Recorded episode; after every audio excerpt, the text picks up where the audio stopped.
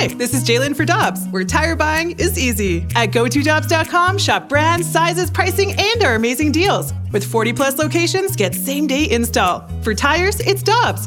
For deals you can use, click on GoToDobbs.com now.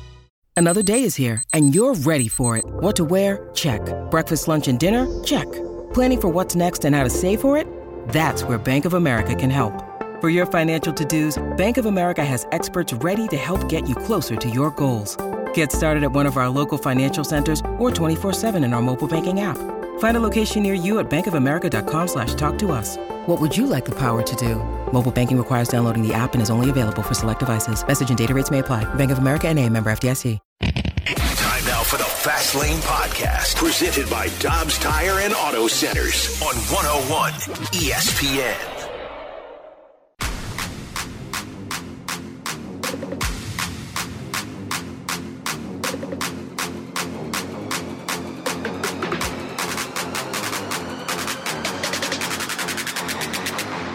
Bing, bada boom. Let's get nasty on a Friday. It's the Fast Lane on 101 ESPN. It's a special Friday because it, it, it is the heavenly birthday for our dear friend Chris Duncan. Uh, and it's it's perfect to be joined by Dan McLaughlin, who's filling in for Jamie Rivers. Hello, Dan. Hey, good uh, good afternoon and uh, special day when you think about Dunk. No Absolutely. doubt about it. It's his it, it's Cinco de Mayo, perfect birthday for our guy Chris Duncan. And Brad Thompson is also joining us for the first hour. It's a Cardinals Power Hour. What's up, BT? What is happening? I'm already just remembering Dunk uh, just doing his Cinco de Mayo, baby, and getting ready to go party for his birthday. Miss, I hope you were uh, doing hip guy. thrust. I hope you're doing hip Oh. thrust when you just did that, BT. You knew I was doing a hip thrust. We're not even on Zoom yet. Just, uh, just getting in there. Hey, by the way, BT, did you ever ask him about that photo with the World Series trophy? It's quite a famous Yeah. photo. Well, it, it started its own website, Dan, as you know. It was Yeah. uh, what was Chris Duncan humping this week, and uh, that was one of my favorite things over an entire offseason. Hell, that might have lasted over a year. It was like the new iPhone came out, and then you see Dunk like, Ugh! and then it was the uh, new Shrek movie, and poor Shrek just. Ugh! Oh, boy. I mean, it was. They got a little bit of everything. I, I, I think we need to bring that thing back because that was uh, that was magical. Uh, but uh, yeah, man, it, it's fun that we get a chance to uh, celebrate our, our late buddy. Um, you, I mean, Anthony, I know how close you guys grew over the years. Dan, you had a fantastic friendship with Dunk. You got to know him as a player and then know him, you know, when he transitioned to being a broadcaster. He was just one of the most special individuals that, that uh, I think that all of us, we can say we, we had in our lives. So sad, we miss him, but a great day to celebrate Dunk. I think it's perfect too because you guys knew him during, you know, obviously BT. You played, you played with him. You won a World Series championship with Dunk in 2006.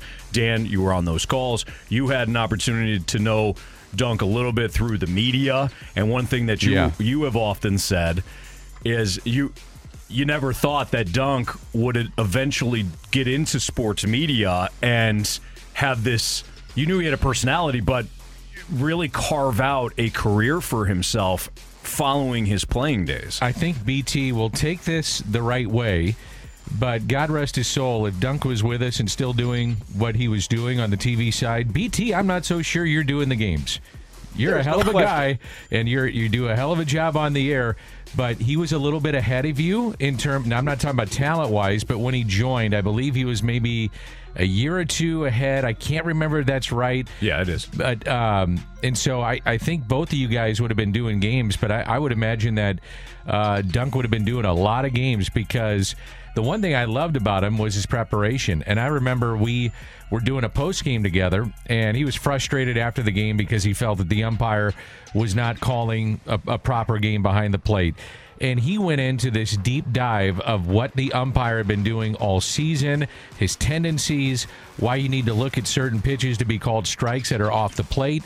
And BT, you know that. I mean, Dunk was fantastic at breaking that down and getting to the nitty gritty and then explaining it to fans. It was like uh, seeing him prepare, and uh, you guys know this. I mean, talking about Dunk, uh, the, the trajectory that he was on in this business. Dunk is the only reason that I'm in this business at all. I, you guys know the story. I think most of our listeners do as well. But he was the one that had passed my name along over at 101 when he was going through his health issues initially. That said, "Hey, Brad's in town. I think that he might be good at this, and I think he'd like doing it." And it kind of catapulted from there. And I used him as a sounding board a lot. Like, "Hey, how do you prepare for this? How did you dive into football? How did you get all of these things? He helped me immensely uh, throughout. But you're right, Dan, man, his attention to detail. And Anthony, I know you did this a lot with Dunk. You'd go watch games with him over at his house, and he'd be sitting there. It was like watching uh, the the, mo- the movie uh, Beautiful Mind, you know, where he's got like all the stuff like floating in his head. But with Dunk, it was like some man sodas too, and, and stuff just floating all around and just figuring out uh, the entire world. But he dug into everything, and the atten- intensity that he had behind everything that he did was uh, it, it was so fun to watch. And know this, and Anthony, I'm pretty sure you know this quite well. If you had a difference of opinion with Chris Duncan you better come loaded for bear because he is coming for you. He's coming with stats. He's coming with passion, and if that doesn't work, he might kill you. So, like, you better be ready for it. You're absolutely right, BT, it, it, and you, you, nailed everything. You nailed who who Dunk was. I mean, the the preparation, the hard work. You knew him from a baseball standpoint. Got to know him a little bit from a, a radio standpoint and a TV standpoint. But yeah, the the guy was just unbelievably prepared.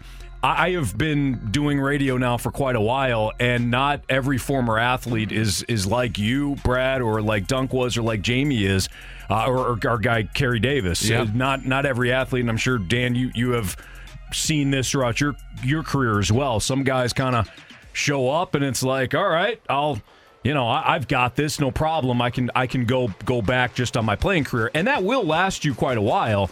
But if you're not putting up putting That's in the hard work and you're not understanding where the leagues are, and Dunk grew leaps and bounds with his football knowledge because we still had the Rams at the time. Uh, his hockey knowledge, he applied what he knew in baseball to other sports, and he just worked his ever ever loving ass off constantly to improve each and every year. I would talk to Tim McCarver about his position in baseball and, and broadcasting, and I thought he put it best. He said, "You you draw on the past." As a player, and he played in four different decades, talking about Tim. But then you also have to change with the times and understand that you are no longer a player, and this is the next cha- uh, next chapter in your life, and you're a broadcaster. And I thought Dunk did that wonderfully well. The other thing I'll say about him as a player, he was a very good player wasn't a very good outfielder, but he was a very good hitter and a very good player. And Brad, I know you can speak to this. He was behind the eight ball, so to speak, because his dad was Dave Duncan. And, you know, people are going to look at that and say, well, he's here because of his dad, or, you know, he shouldn't be up because he, kept, he struggles catching a fly ball in the outfield, but his dad is here. Oh, the Cardinals drafted him because his dad's the pitching coach. No, that was not true. He was a true power hitter.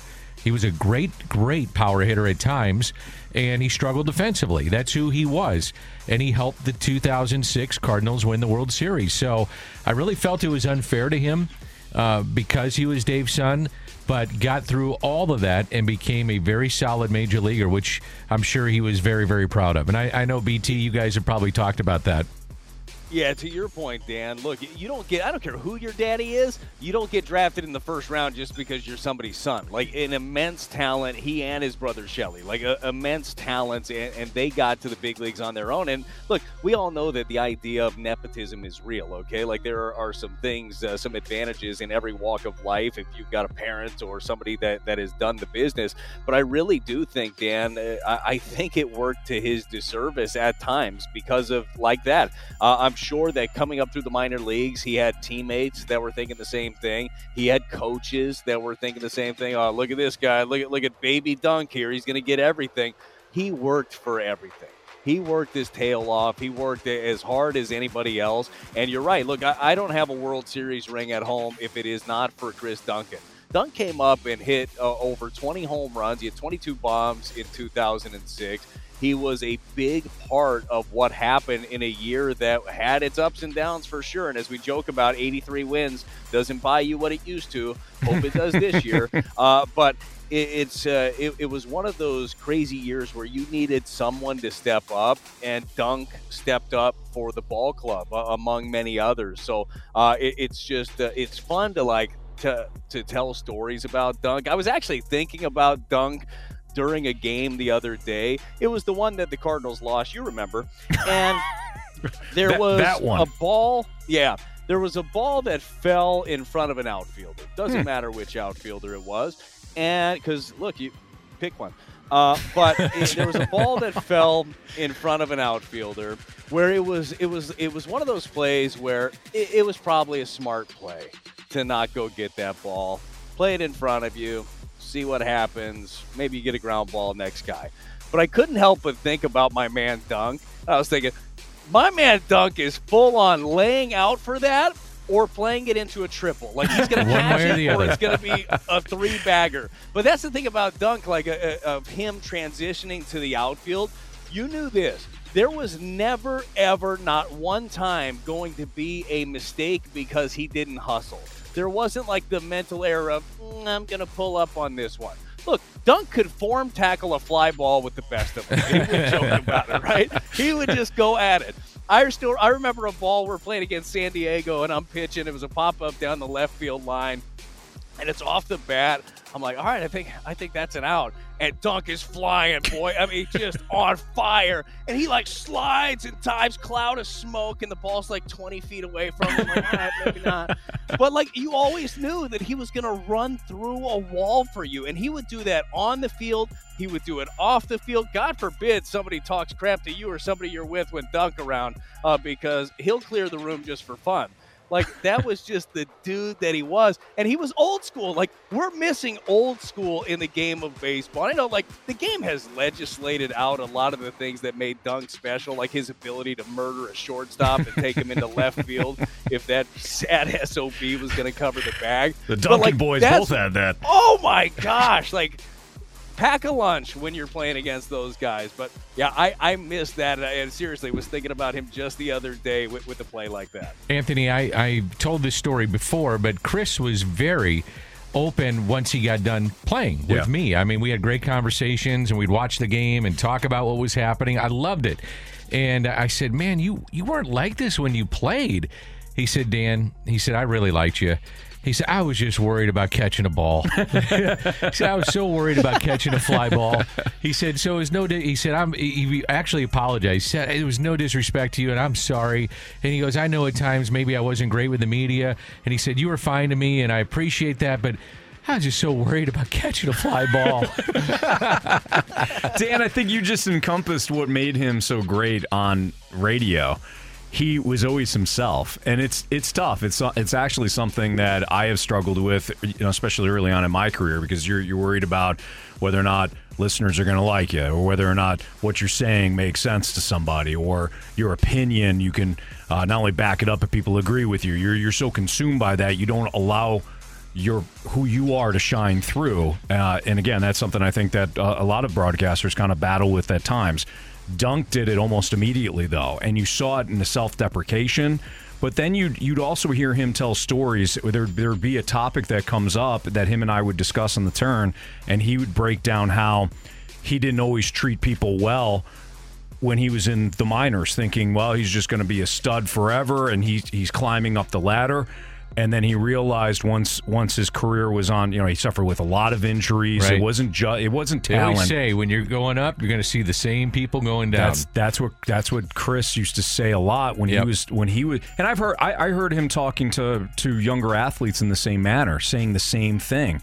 That that was one of the lessons that he learned, but he was honest about it. He was Sure. honest about wh- how he was when he was younger and how he was when when he got out of his playing days.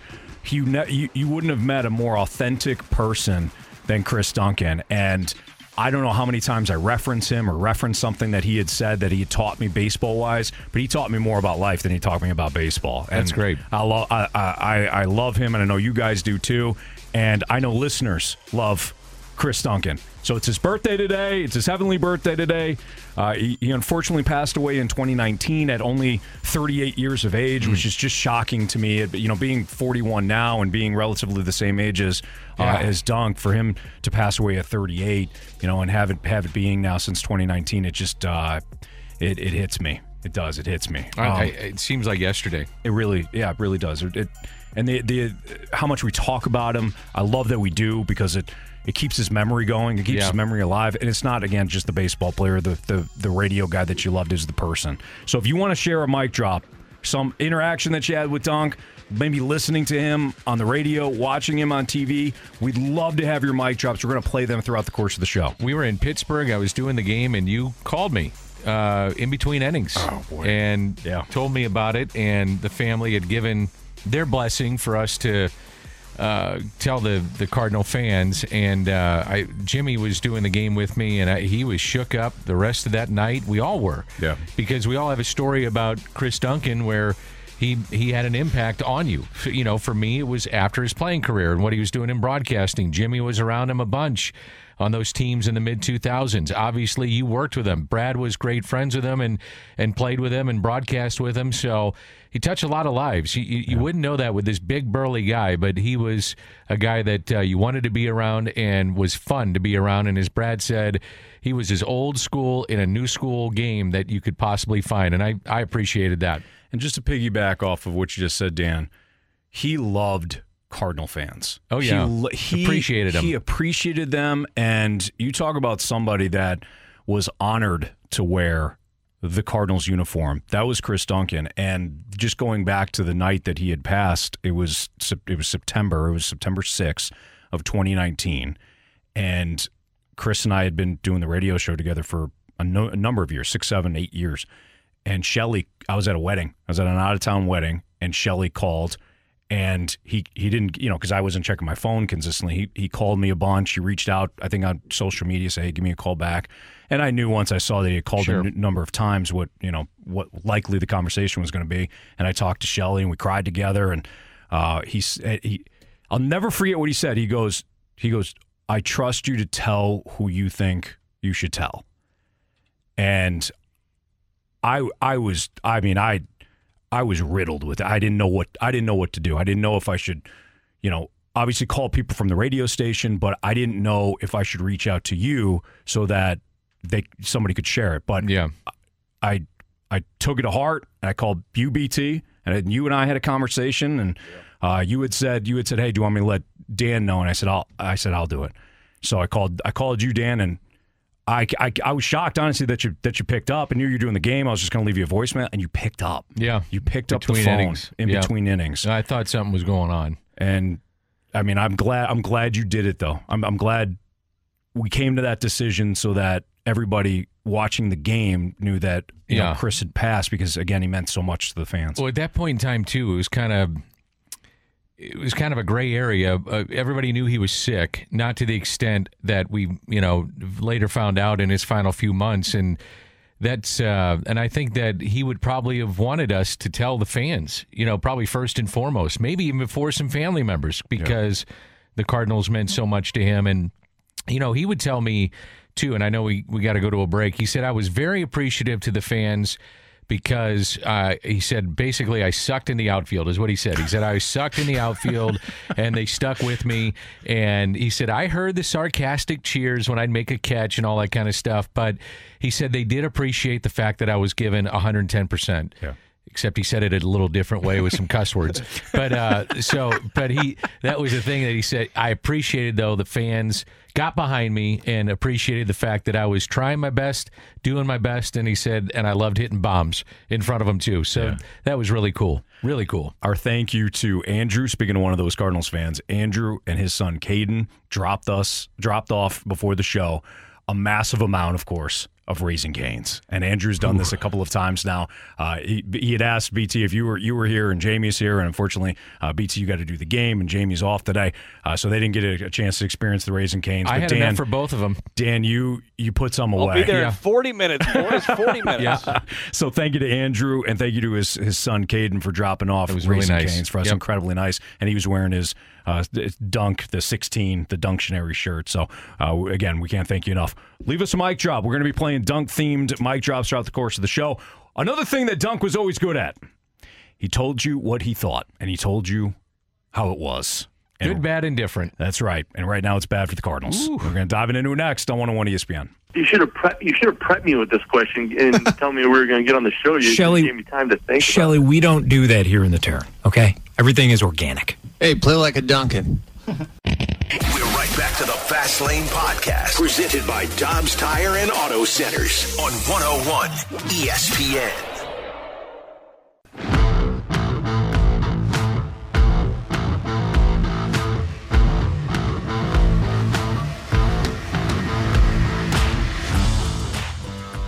The Turn used to be my favorite show on ESPN.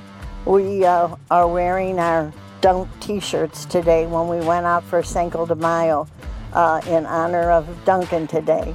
My favorite thing on the radio that he ever said that just made us laugh so hard was when he said, I used to stand out in the outfield and say, don't hit the ball to me, don't hit the ball to me, don't hit the ball to me.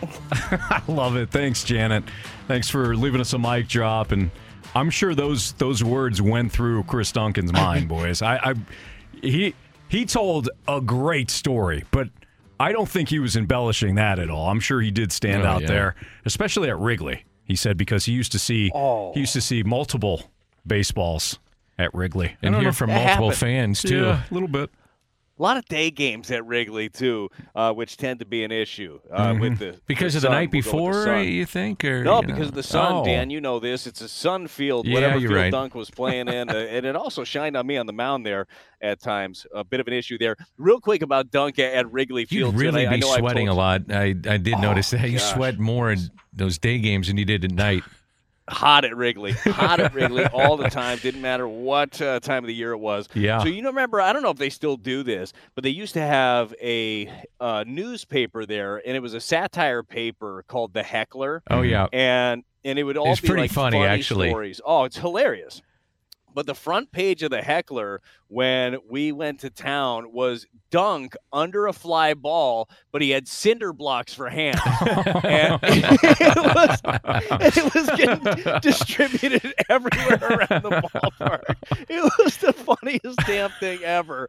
And like he could he could take a joke, you know, He and, could. and uh, he could take a joke, and Well, it pissed him off. I'm sure. Oh, sure. it was one of the funniest things ever. I mean, they uh, they were all over it. I mean, BT, if you grow up in a clubhouse, which he did, he and Shelley running around with the Oakland A's and Dave, if you don't have thick skin, you ain't going to make it in the big leagues, period. Mm-hmm. You, you know that better than anybody.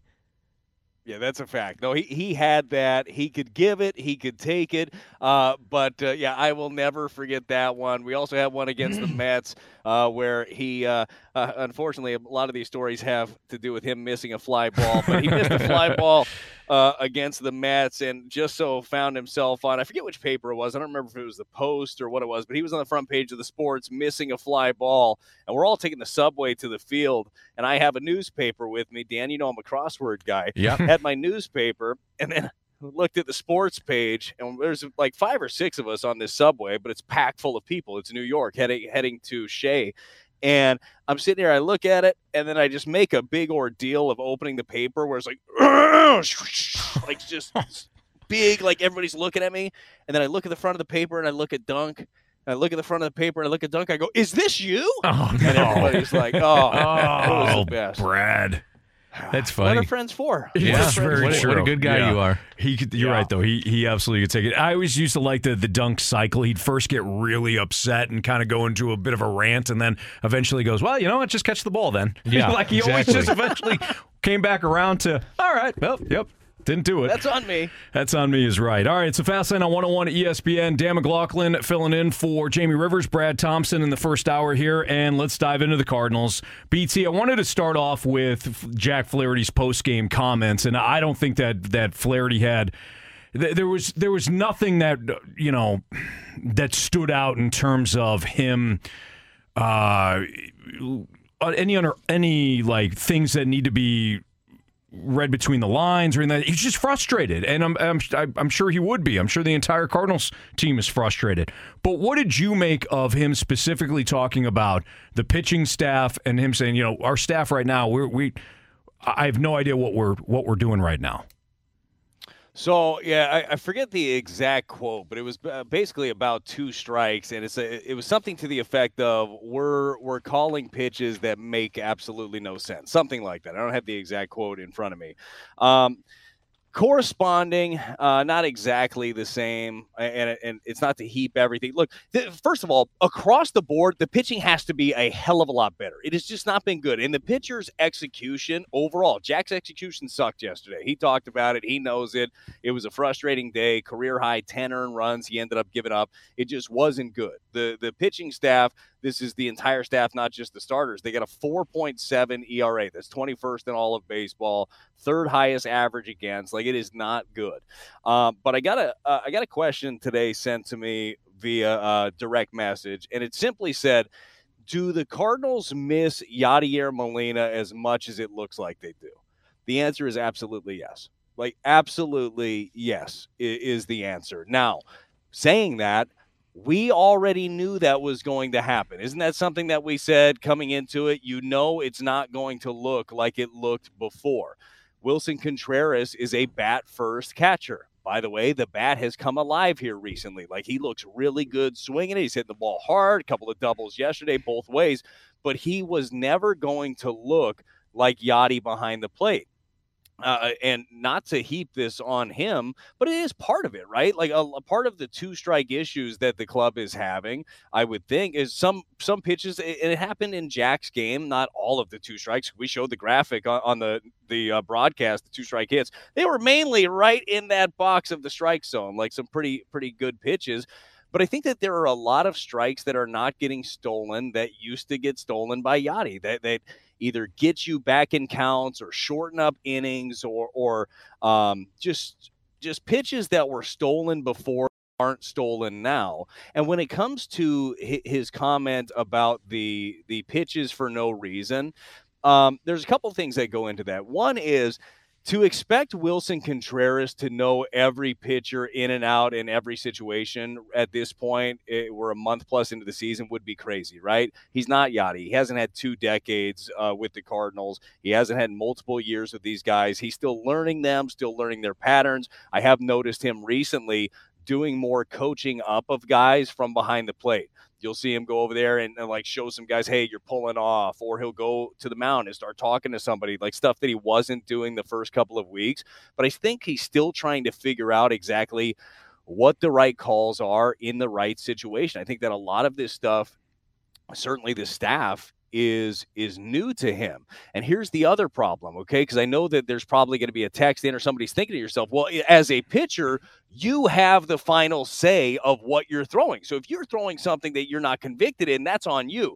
100%. 100% agree. Here's the problem. It's the pitch clock.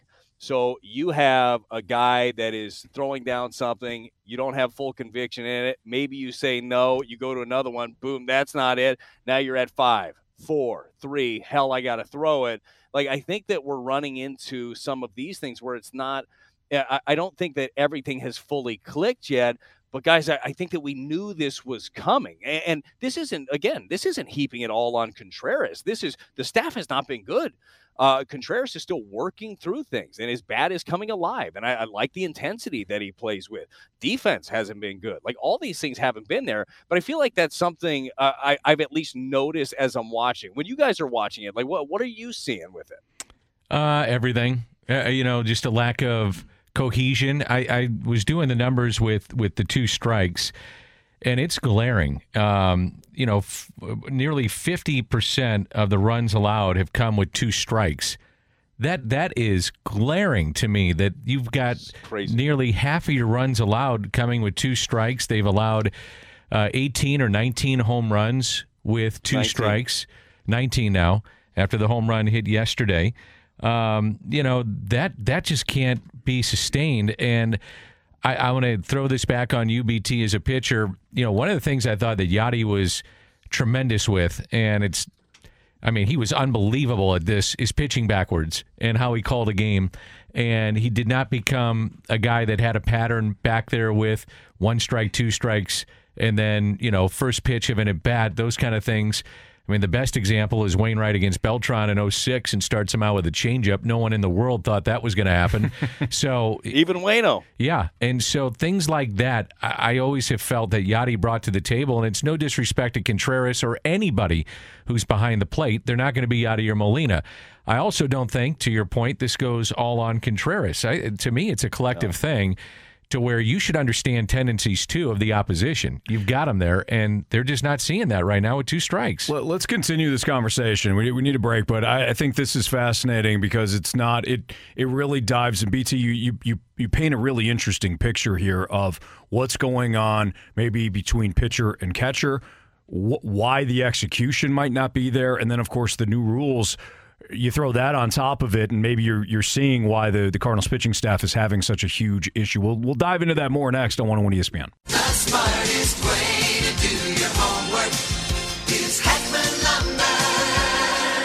Warm weather means homework for homeowners. And if your homework means a new deck, then turn to the deck experts at Hackman Lumber.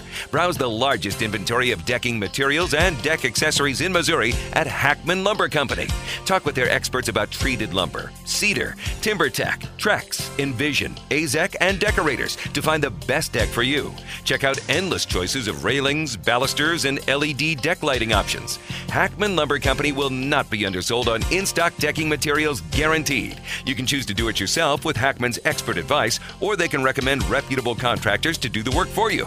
Stop by and see Hackman's expanded paint department too, with brushes, rollers, painter's tape, and four different lines of interior and exterior paint, custom color match available. Visit Hackman Lumber's newly remodeled stores in St. Peters and Pacific, or their showroom in Troy, Missouri. Hackman Lumber. When you need mealtime inspiration, it's worth shopping Kroger, where you'll find over 30,000 mouthwatering choices that excite your inner foodie. And no matter what tasty choice you make, you'll enjoy our everyday low prices, plus extra ways to save, like digital coupons worth over $600 each week. You can also save up to $1 off per gallon at the pump with fuel points. More savings and more inspiring flavors make shopping Kroger worth it every time. Kroger, fresh for everyone. Fuel restrictions apply. To the Fast Lane Podcast, presented by Dobbs Tire and Auto Centers on 101 ESPN.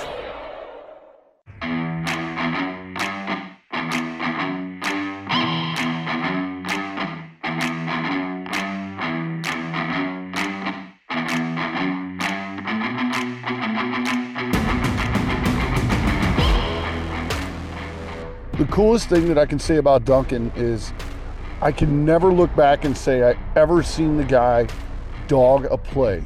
He was always given 110%, which was so cool for, you know, for, for the fact of what he was and the player that he was. Let's go cards, guys. Have a good day.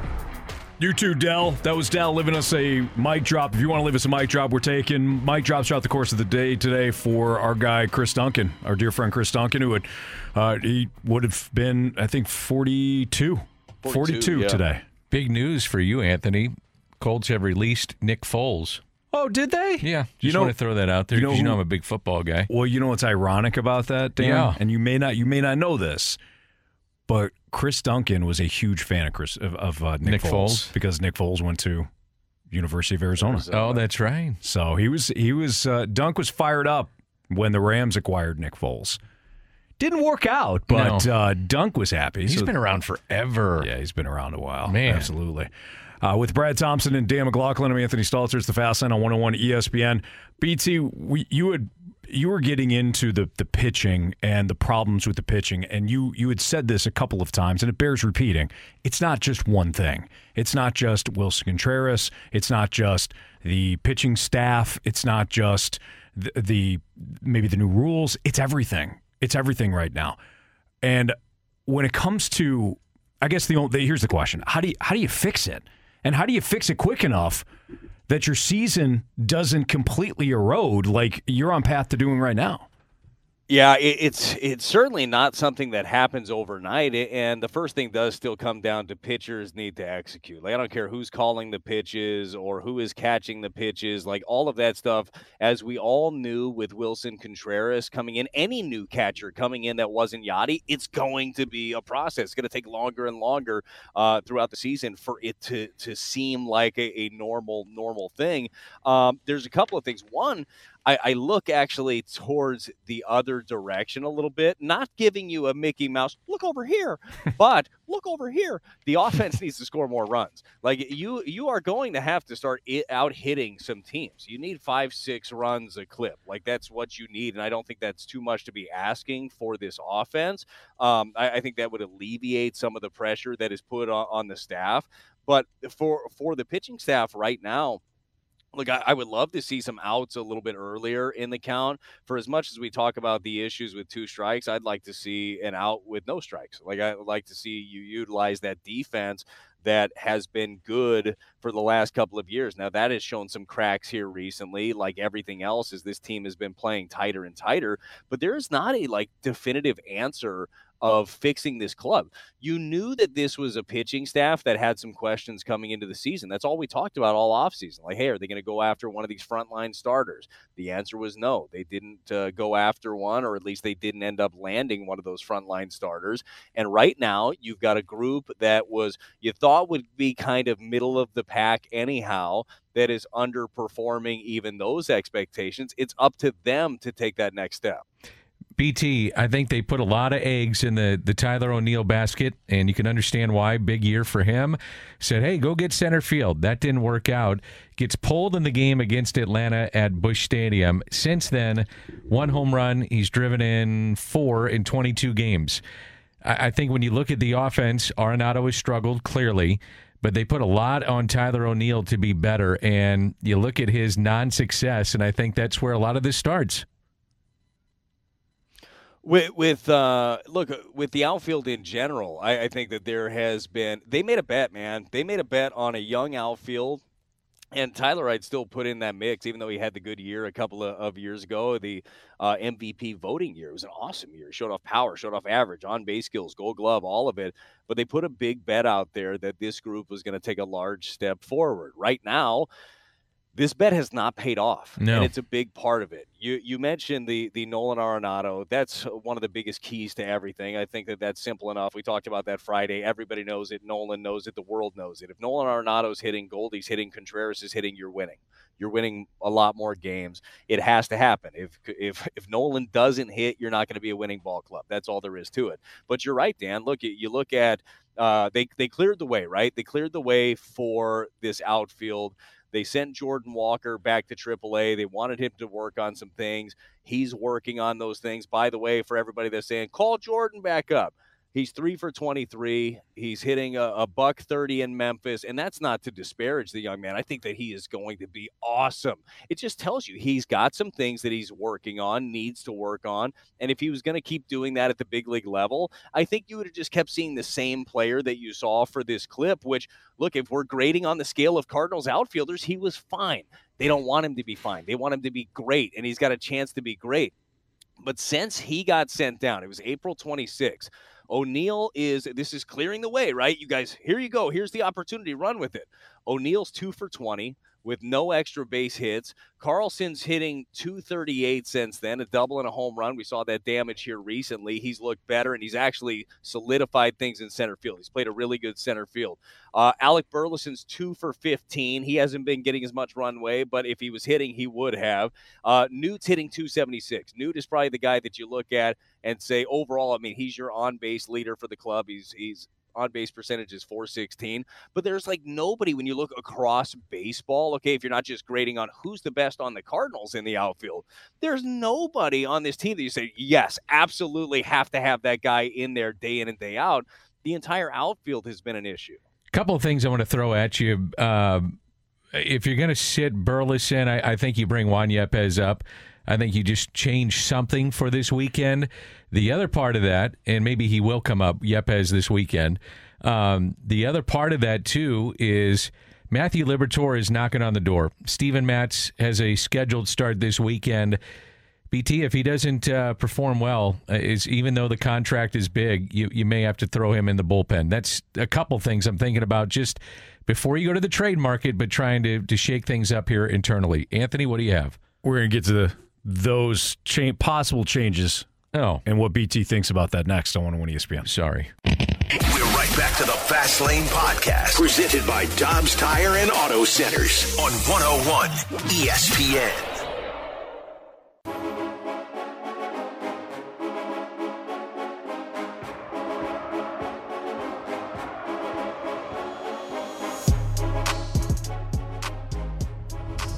Guys, one of my best memories of Chris Duncan was when he hit his first home run on the uh, last day of the regular season, last game at Old Busch in the regular season.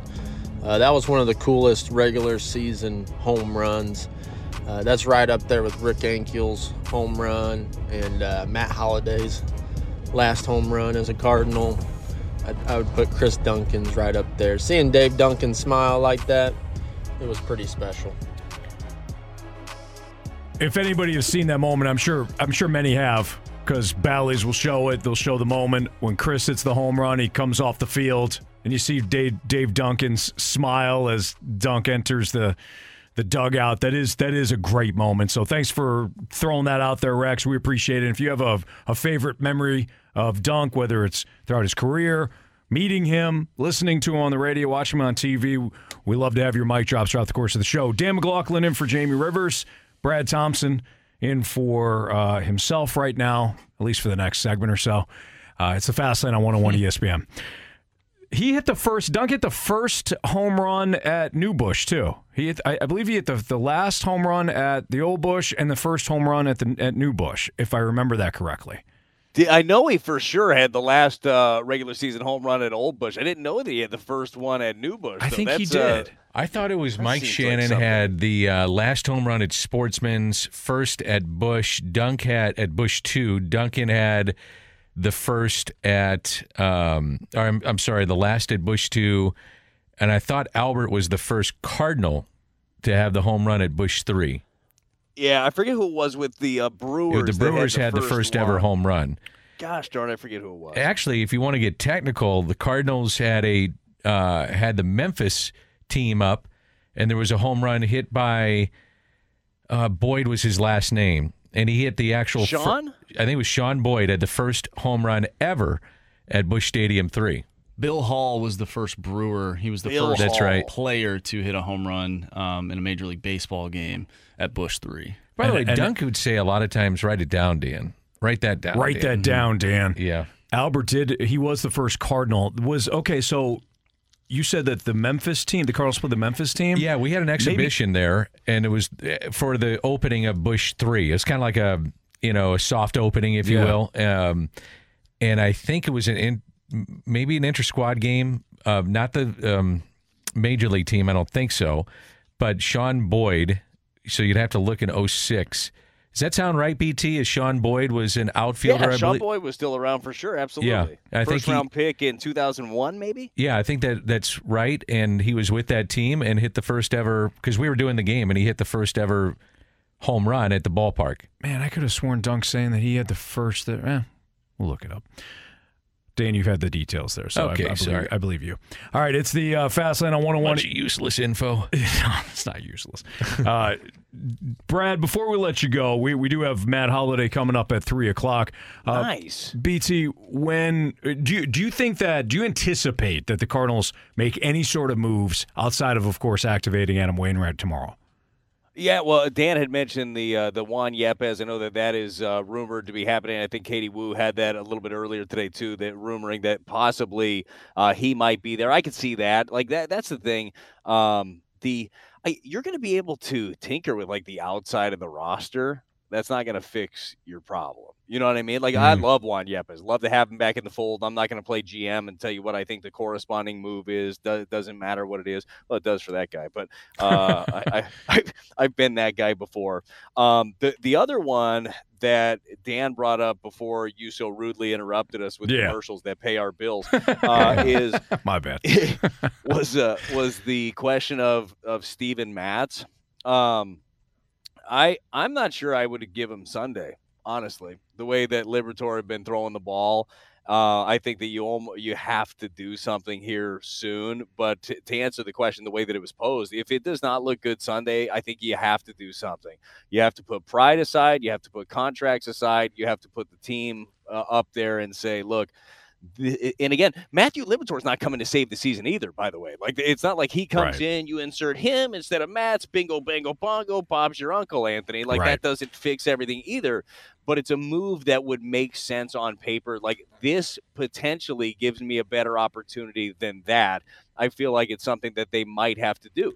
Now, if you know Matz is still slated to pitch Sunday, I hope he shoves against the Tigers. I hope he looks great. I hope that Steven Matz believes in his stuff as good as it is. Like I, I, I like would love, and I, I think that Ollie had the comment the other day is it's uh basically he got punched in the mouth and then he responded. Get punched before the game starts. Like go out there and just shove because this stuff is good. Like when you go look at it, go look at after the first inning, which is easy to do. I like to grade on on uh, you know throw one out like grade on a scale. Uh, once once after that first inning, just like Jack, if you throw out the second and the third yesterday, his first was fine.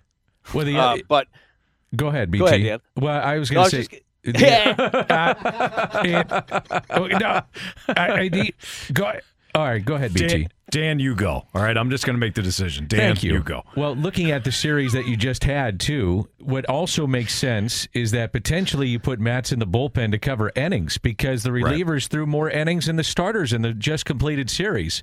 So that's another thing to think about. How many innings the, the relief corps is getting on a nightly basis? It's a ton. Yeah, no, it, it's a great point. And the Cardinals, uh, they don't have an off day coming up until I believe it is Thursday that they'll travel to Boston, right? So uh, you can't handle another shorty from your rotation. So um, they they they have got some decisions to make. But the the interesting thing is, and look, if Libby gets the chance, great, he has earned it. They they asked him to go down there and prove that he can throw with, with the same velocity throughout the game. He's done that. He's finishing off hitters. He's done that. If Juan Yepes gets activated today or over the weekend, good for him. I think that Juan Yepes is a good big league hitter.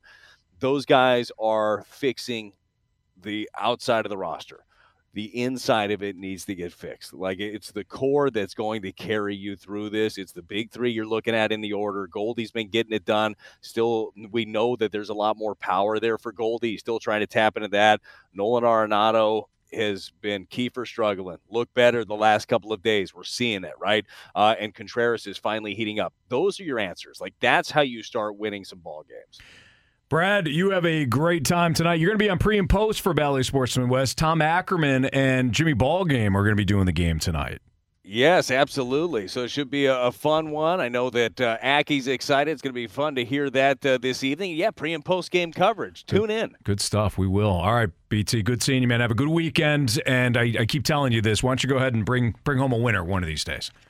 You know what? I uh, I appreciate that. I will do my best in my uh, role this evening. Uh, it was fun joining you. Love you, Anthony. Love you, Dan. Marcia, you're my man. And happy birthday to Dunk. Uh, well said. We love you too, BT. All right, that's Brad Thompson in the Fast Lane on 101 ESPN. Matt Holliday will join us next in the Fast Lane. We're right back to the Fast Lane Podcast, presented by Dobbs Tire and Auto Centers on 101 ESPN. Now batting for the Fast Lane, Cardinals Hall of Famer and fifth member, Matt Holliday. We're hanging with Holliday on 101 ESPN. Powered by Air Alliance Team Heating and Cooling. Getting the job done quickly, correctly, 100% of the time.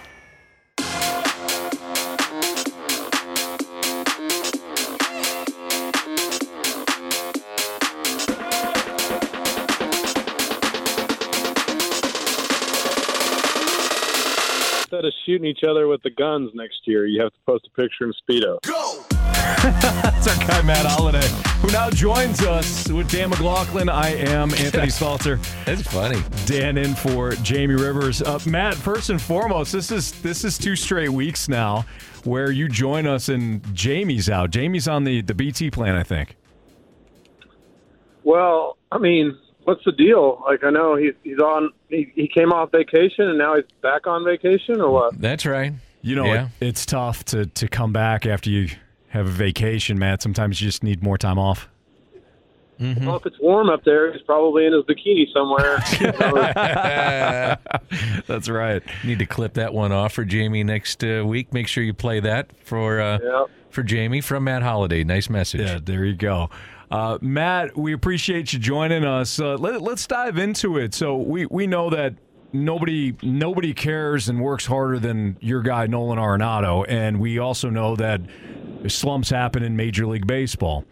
As as a hitting coach, what are you seeing right now out of Nolan? And if he if he were to call you, what sort of advice would you give to him right now as he continues to uh, try to get out of this funk?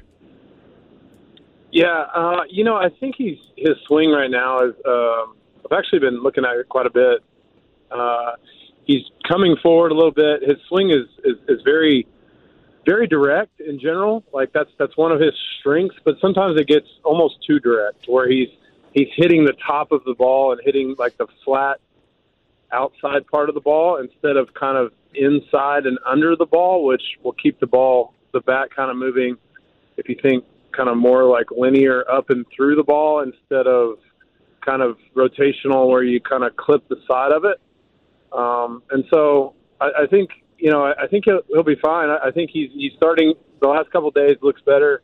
Um, and texting with him a little bit, I think he's feeling more comfortable and feels like his mechanics are getting straightened out a little bit. But I think he's just been a little out of whack uh, mechanically, and uh, you know that happens. And and so I, I think he uh, he's working on it. Obviously, no one uh, thinks about their swing. Uh, he does. Um, so I'm, I'm sure he's he's grinding away at it, trying to figure out. You know, I, I know he, especially when the team's not winning, it's very difficult for for one of the you know or the best player, you know, one of the best players on the team when he's struggling, the team's not winning. Um, you know, it gets to him, and I think he's you know he you know I, I just been texting and, and talking to him a little bit about just kind of hey, there's nothing you can do about the last month. You know, everybody has a bad month, and and uh, starting over today, you know, doing some drills that that get his swing a little bit more inside and, and under the ball instead of out and around and on top of the ball. And and uh, all it takes for him, a guy like him, is is one good swing to where he feels feels it, and then you know he can go on a hot streak like like just about you know the best that ever ever have done it. So he's uh, I think he's one feel, one good swing away from really getting it going. From a team perspective, Matt, if if you're Ollie or that coaching staff, what do you do? I mean, at some point, do you say, "Hey, show up to the ballpark at six o'clock. No BP. We're going to throw names into a hat. That's the lineup, just to change anything up." What what have you seen over your time when you've had a team that struggled? That you know what, you just try anything to get back on track. Yeah, I mean, I think at some point you try to make some fun out of it, like you talking about, like, hey, you know, you're gonna we're gonna draw names out of the hat for the batting order, or we're gonna, like you said, hey, you know, no batting practice today, late late show and go. Um, you, you- you'll try anything, you know, just something to kind of change the rhythm of of what's going on. But I think everybody needs to to sort of look in the mirror and say, hey, look, there's nothing we can do about what our record is. Like, there's no, we can't change the last 30 games or 30 days. There's nothing we can do about the month of April. But what we can do is starting today, you know, you can bring an attitude to the field that's positive, that's upbeat, that's encouraging, that you can go out of your way to encourage your teammates, encourage your, you know, if you're a staff, you can encourage the team, you can encourage a staff member. Um, you can be part of the solution, and, and everybody can point out um, what's going on, what's going wrong, what what needs to get better. But I'm a solution guy. How how do how how can I be part of the solution? And so uh, I think everybody needs to take a look in the mirror and say, hey, how how can I be part of the solution? And that doesn't always, you know, but if on a day in and day out basis, everybody's looking in the mirror and saying, you know, how can I be a, a team player? How can I encourage my teammates? How can I encourage the the, the staff? Um, you know, and, and changing the feeling when you get to the park sometimes can be very difficult. Just like when you're winning games and you know that you're going to find a way to win, and you go through streaks where you're like, man, we're down, but we're just finding ways to win. You go through these streaks now where it's like, you know, we may be ahead, we may have a lead, but gosh, we'll probably find a way to lose this game.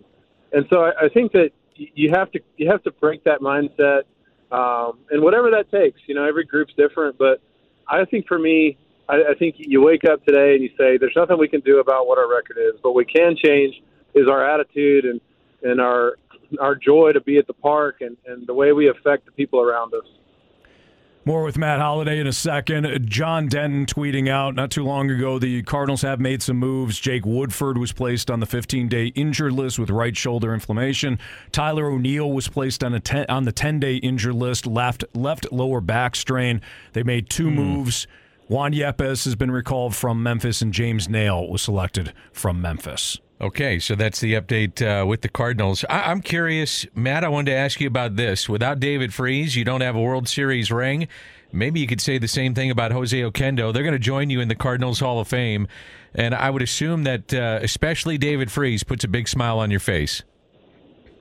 Yeah, I mean both of them really. I mean when you talk about Cheo, um, just getting a chance to be around him for eight years and watching the impact that he's had on the organization from from a lot of different. Obviously, he was a he was a great player, but um, all the infielders, all the teams, all the the impact that he's had with uh, just all kinds of, of roles and different things that he's done in the organization.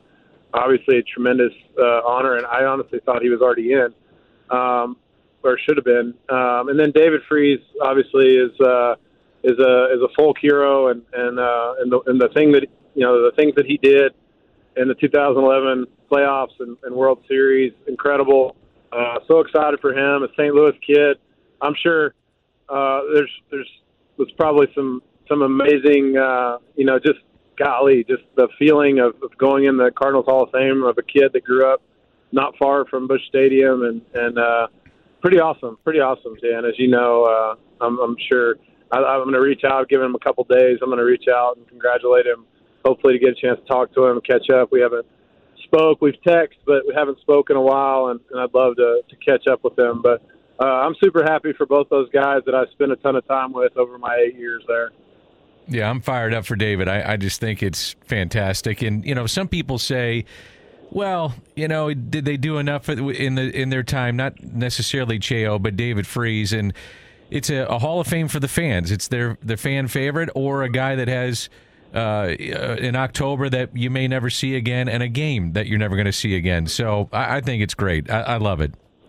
Yeah, I mean everything can look different. You know what I mean? Like not every career is the same or looks the same or how you want to. I mean, it's hard to argue with those hits. I mean, he uh, as as hard as championships are uh, to get, particularly these days, and, and having to win, uh, you know, wild card rounds, and then you know the you know the divisional round and the championship round, and then win a World Series. It's it's tough. It's tough to win those championships. So uh, when a guy single handedly, I mean, pretty much carries you to one, I, I think it's it's uh, it's worth honoring. No doubt, no doubt about it. Hey Matt, today is it would have been uh, Chris Duncan's 42nd birthday, and I I know that you didn't play with him as a teammate, but I know you knew him. In fact, the first time that I ever met you in St. Louis was uh, working working on the radio show with Dunk, and we we went down and you know watched you guys take batting practice, and we talked to you to you a little bit in the clubhouse. Um, but when it comes to Dunk and just uh, what you know, the the Duncan family, uh, what uh, what are some of your fondest memories of, of either interacting with Chris or or Shelley or uh, Dave Duncan, an absolute pitching legend? Yeah, I mean, it's just so heartbreaking to even think about. You know, I every every year, you know, when you guys celebrate him and celebrate his birthday, it's just heartbreaking, man. It really is. And and the, you know, I feel for Dave and, and losing his wife and his son, and, and uh, you know, just talking about the, the heartache and, and the, the heartbreak of, of, of what Dave must, you know, you know, yearly um, when these when these you know birthdays and things happen. I'm sure he, he tries to celebrate it, but I, I just, man, I can't imagine the grief that, that he's had to deal with over you know uh, these two things. But um, obviously, tremendous family. I have the utmost respect for Dave uh, Duncan and all that he did for the game and for the Cardinals. Um, I, I remember most of my my stories and memories since I didn't get to play with Dunk come from Skip. Um, and Skip and Dunk were were tight, and Skip used to talk about how funny and you know just some of the things that the self-deprecating humor, um, both while he was playing and then even on the radio. Um, everyone lo- loves people that can laugh at themselves, and I, I think he was he was uh, a great player, but you know he'd love to to to, to tell you how bad he was at, at things, and and uh, you know I, I just like I said I, I didn't get to spend enough time with Dunk based on you know we had very similar you know our friends mutual friends. Some of my closest mutual friends were some of his closest mutual friends, and, um, and so I heard a lot of, of my Chris Duncan stories um, through Skip and, and Bueno and um, you know the guys that, that played with him, but uh, he was always great to me. I always enjoyed talking to him, seeing him. Had great energy. One of those guys that when you're around them, you just you just feel good. They just make you feel good. They're funny. Uh, they have this just way about them that that makes you want to spend more time with them. And so um, I feel for you. I know Anthony, you and him are close, and obviously Dan, you knew him very well. And so um, when when you when you try to celebrate these things, um, there there's also that part of you that that uh, you know it's still hard to believe, and it, it still makes you sad inside that, that there, there isn't more moments for a, a guy that, that passed away so young. That's very well said, Matt. Absolutely. Yeah, when I saw that uh, he, his his he died at, at 38, it just it broke my heart. You know, when I Yeah. when I because I I, I kind of forget that that's that that's how old he was at the time, and he had he had battled cancer for a long time, but but the final year I know was uh, was absolutely difficult. But Matt, I wanted to tell you this, Chris, having worked with Chris as long as I did, he really truly respected not only your game uh, but your professionalism, the way you carried yourself. He was uh, he was he was a huge fan of yours, so I wanted to let you know that too. appreciate that. Like I said, I, I have the utmost respect for the Duncan family, and um, I don't I don't know Shelley real well, but I hear he's unbelievable and, and really funny, and um, you know they've been a they've been a it's a it's a baseball family probably that doesn't get talked about or respected enough. Uh, when you have two boys playing the major leagues and and have a, a dad who's a Hall of Fame pitching coach um, that's that, that changed the game in a lot of ways. I think people talk about shifting and and uh, you know Dave Duncan was charting and, and moving infielders and and a lot of the analytics that they they uh, they seem to think are new. Uh, Dave Duncan was doing that uh, 15, 20, 30 years ago. It just looked a little different. He had he had it in notepads, you know, to now where where uh, you know it's it's being shot out of a computer. So um, they're a, they're an unbelievable family, and and uh, like I said, I have the utmost respect for them. Yeah, well said. Well said. Matt, we love having you on the show. We'll talk to you again next week. Maybe Dan will be back again next week if Yeah, you never needs know. another day off. hey, more than likely. You know, I just missed Brad. I, I listened to the segment before, and uh, you know, so tell Brad, you know, if he get if he comes back on too, that I miss him. So um, it's uh, it's it's uh, it's fun to talk to you guys though. No, yeah, we love it, man. We really do. And hopefully, at some point, these Cardinals will turn it around. We'll have we'll have more more you know, positive more things to positive talk things about. to talk Yeah. about. yeah, Absolutely. I have faith. Got to have the faith, man. Got to have the faith. So I'm, I'm I'm hoping tonight tonight we turn it around. There you go. Done deal. Thanks, right. Matt. All right, Thanks Matt. for coming on. We always appreciate it. All right. See you guys. All See right, you, buddy. Take care. That's that's the great Matt Holliday, Cardinals Hall of Famer, Love that guy. World Series champ, slugger, all around good dude. He is and deserved to be in the Cardinals Hall of Fame. And I know some fans don't want to. I don't think don't want to see David Freese is not the right way to put it. Maybe don't think he's deserving of the, the Cardinals Hall of Fame, but they don't win a championship without him. He's a hometown guy. He did mm-hmm. make an All Star team here. I don't. I, it's it's a Hall of Fame for the fans. I, Absolutely. I'm I'm good with it. I got no issue with it. No, absolutely not. And and you know, I I almost asked Matt. I, I really debated this, but he is he has said as much on on other. I know Dan that you would talk to him right after the decision. The Cardinals are struggling, so there, of course, there's these narratives that get built up. Mm-hmm. And I know one of the narratives, and it's not a loud narrative, but it's a narrative nonetheless. One of these narratives is, well, Matt saw this coming, and Matt didn't want to be a part of the coaching staff. You know, he saw this with Ollie. Nothing could be further from the truth.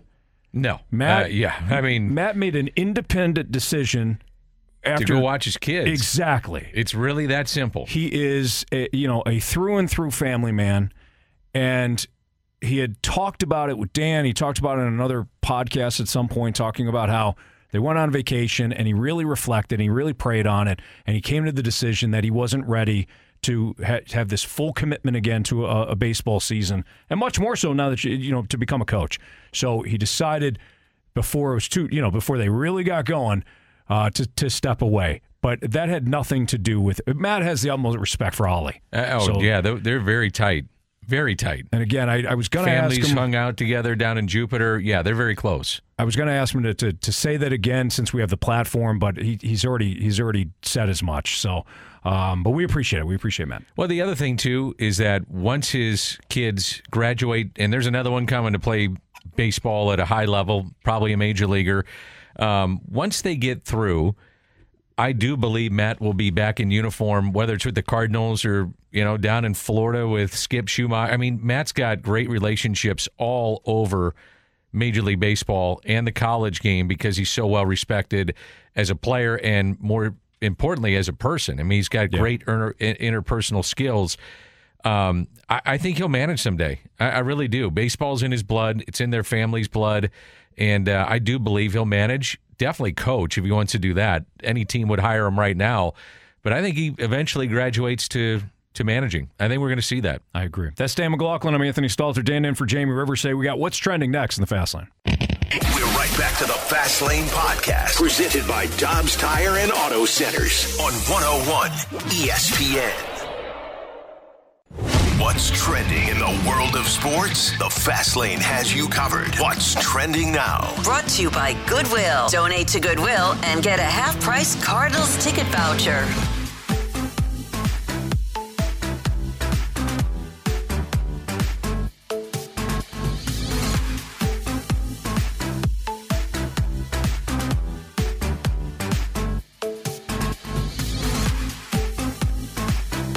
To the Fast Lane here on 101 ESPN. Uh, it's we got Anthony Stalter, Dan McLaughlin. I'm Andrew Marsh, and it's time for what's trending.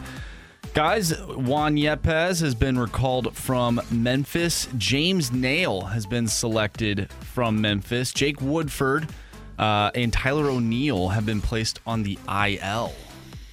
It's not the moves that we thought. I th- Dan yesterday, I said I thought that Jake Woodford after his outing yesterday, and uh, look, his stuff. Unfortunately, it's it hasn't been playing at the at the big league level. No, and I don't think you could shift him into the bullpen and everything is fine. I would have brought up He would have Matthew. given you innings though. That's the one thing I that that's the pos that's the check in positive boxes for him. So you and I are along the same thinking. Although I I thought maybe you move Steven Matz into the bullpen. Wait till after Sunday. Okay.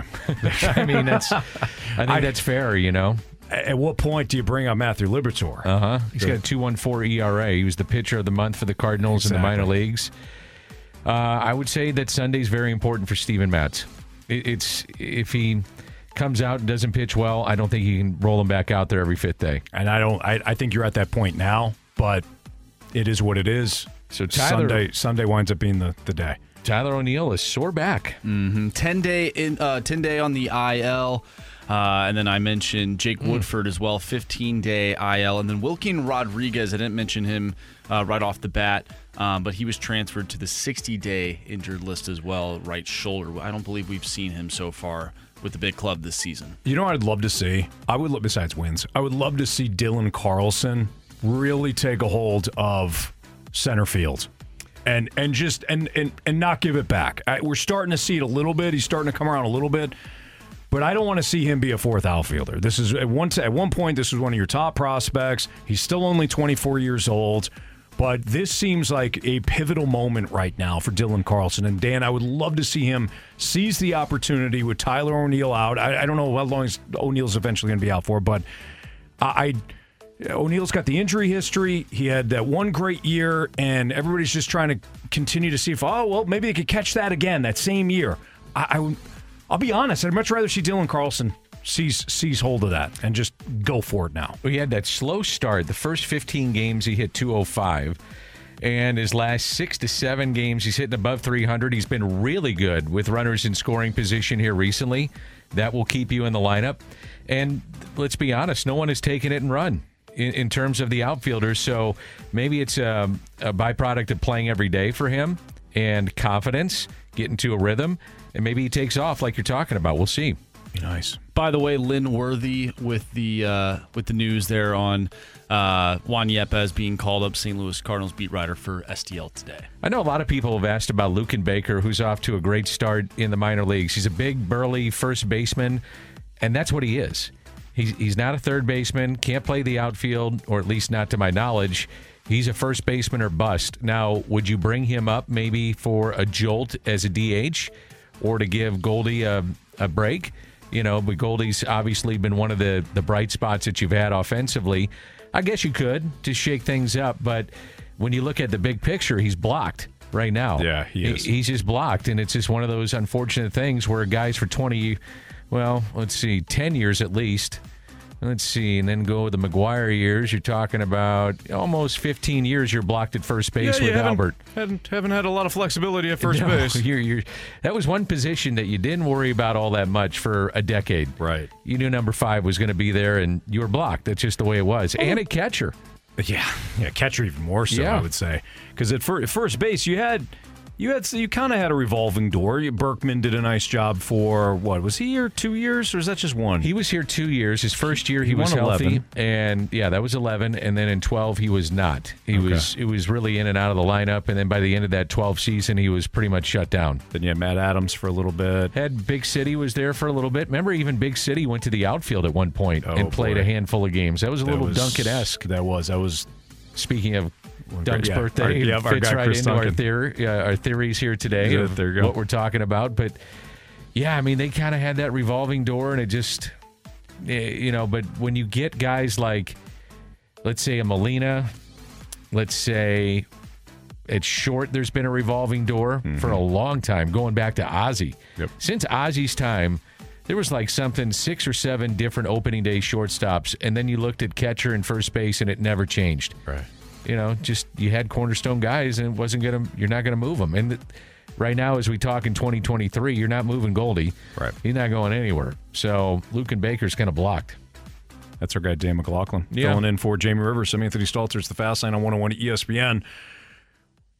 I was told right before I walked into the studio after grabbing some water, uh, one that the lineup was out and two pack of lunch. So You'd have to think that if you bring up Yepes, you throw him in the lineup. I mean, now's the O'Neill's out. You you give Let's him a, a shake it chance. up. You know, shake it up. We'll see how Dan and I do with the lineup next on 101 ESPN. We're right back to the Fast Lane Podcast, presented by Dobbs Tire and Auto Centers on 101 ESPN.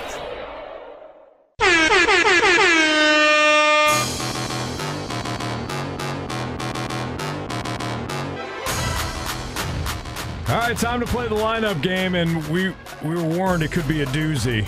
Matthew Boyd, the left-hander, on the hill tonight for the Tigers as the Cardinals open up a new series against Detroit. And we have not. This is honest. We have not seen it. No, we have no we have idea. not. So I think you'll probably. you, but you were told it was a doozy. I so was they're going to shake it up. I was told to pack a lunch, is what I was told. So Well, the only thing I think I'm certain of is that if you bring up Yepes, he's in your lineup, and it's a lefty, so that means Gorman sits. That's what that's what I think. Because Yes. it's Matthew Boyd pitching. Excuse me for Detroit. I had too many of those chicken strips. Could never have enough Raising I'm Cane's chicken fingers on Dunk's, so Dunk's heavenly birthday. Oh, All right, those are so good. So Dan, this is typically against a lefty. This has typically been Tommy Edman. At the I don't- top, yeah. I don't. I don't think we reinvent the wheel here. I I'm think with it's you. Yep, Tommy Edman leading off and playing shortstop, or uh, rather second base. Let's see. But right now, I'm going to need you, Tommy boy, to get this place going. All right. Okay, This has been Goldie. I don't think you change No. this one either. He's been uh, actually better doing some numbers today. He's Anthony. He's been better right now this year through the amount of games they played, which is what thirty-two or thirty-three, whatever it is, this year than he was last year. So don't change it. Keep him second in the lineup. I believe that because April was one. April was like his worst worst month. Usually, historically, yeah. Last year, I remember we were talking toward the end of the month. We were talking about, well, you know, is it is are we starting to see the decline? He is 35. Is this a problem? And then, of course, he went on to Yeah, an win the absolute MVP. tear and won the MVP. All right, show us Paul Goldschmidt. I love gold. Austin Powers for you. So no, I agree with you. I don't think Gorman's in the lineup. And when Gorman is out, Contreras. it's Contreras that bats third. I gotta wonder too with the two strike thing that we were talking about earlier. If this is a way to get him, you still want him to be offensively minded, and he's been really good at home. So his bat is going to be in the lineup. Change things up with your pitching staff a little bit. Give if, if this is the way that you give Knizner some time to work with the pitchers and kind of get Contreras, keep him in the lineup, but just be careful with him on the whole two strike thing we talked about. Yeah. So you think I'd say, could- he'd be, I'd say he'd be your DH if anything. And I think the last time that there was a lefty, Contreras was the DH He too. was. So I like your line of thinking. All right, so we agree, Contreras. Yes. Show us Willson Contreras. Wilson! Wilson! Wilson! Wilson! We're on fire right now. Okay. Where's the big difference in the lineup? I There's guess we gonna- got to get to Juan Yepes at some a- point. There's going to be a trap door at some point, but I don't think it's here. No, Nolan Arenado. Show us Nolan Arenado. Can I say one more thing? Albert Pujols, I love you, man. All right. Well, we know we don't have Tyler O'Neill. We know Juan Yep. We think Juan Yepes is going to be in the lineup at some point. I don't know if it's fifth, but I also don't know who who you would bat fifth against a lefty. I go Yeppy. Go Yippee here. Although Carlson hitting from the right side is something you have to consider. Different hitter from the right side. I'm going to go though with Yepes. Okay, so let's do this. So we got Yep. So we think that Yepes is in this lineup. We we need one, two, three, four, five, five spots. And we got a second baseman, first baseman, DH, third baseman. We think Yepes is somewhere in the lineup, Carlson somewhere in the lineup, and you, and I agree with you. I think Contreras might be your DH tonight, and Knizner is in the lineup. Okay. So that would be three. Who we missing here? Donovan potentially, because you you're going to need a well DeYoung. Yeah, he'd be at short for me Yep. a lefty. Okay, so DeYoung is likely in this lineup, and then who who are we missing, or what are we missing? Uh, right fielder. So Newt, Newt is going to be somewhere in this lineup, correct? Yep. So Yepes, Carlson. So out of these five, Yepes, Carlson, Knizner, DeYoung, Newt. It's not going to be Knizner. I don't think it's going to be Newt against the lefty. I don't think you move DeYoung up No. to the fifth spot. So it's between Yepes and Carlson. I'm going to go Yeppy, and you're going to go. Let's go Yeppy. You sure? Yes. You're positive. Because you're you're a Dylan guy, so I'm just saying, if you want to go Dylan out, I was hyping him up earlier. I'm going to go Yeppy though. So go ahead, whatever you want. Do we have to agree on this? Yes. Oh, Let's go Yippee. you sure? Yippee, then Carlson. Let's do that. Okay. Show us Juan Yepes. Sorry, guys. Son of a. Thank you, Janet. She's all over it. Show So now, us Dylan Carlson. Dylan Carlson. Show us Dylan Carlson. Hey, Carl! Good to see you! All right. Trying to play it up, Dan. I'm trying to be dramatic for you. Sorry, you. buddy. My fault. No, it's okay. I'm new to this show. Now, now would you go Yippee? Now I go Yepes. Show us Juan Yepes. Yippee! Nice. I'm glad that's back. Is that Janet? Oh yeah. Wow. Yippee. That's awesome. Yippee. Wait a second. if Yepes, where's Yepes then? I put him in the outfield. So he'd be my left fielder. Oh, okay. So Yepes, Carlson, Carlson. Newt. Yes. Okay. All right. I got you. Am I right about that? Who else we got in here? Um, yeah, That's I'm that's just right. trying to think.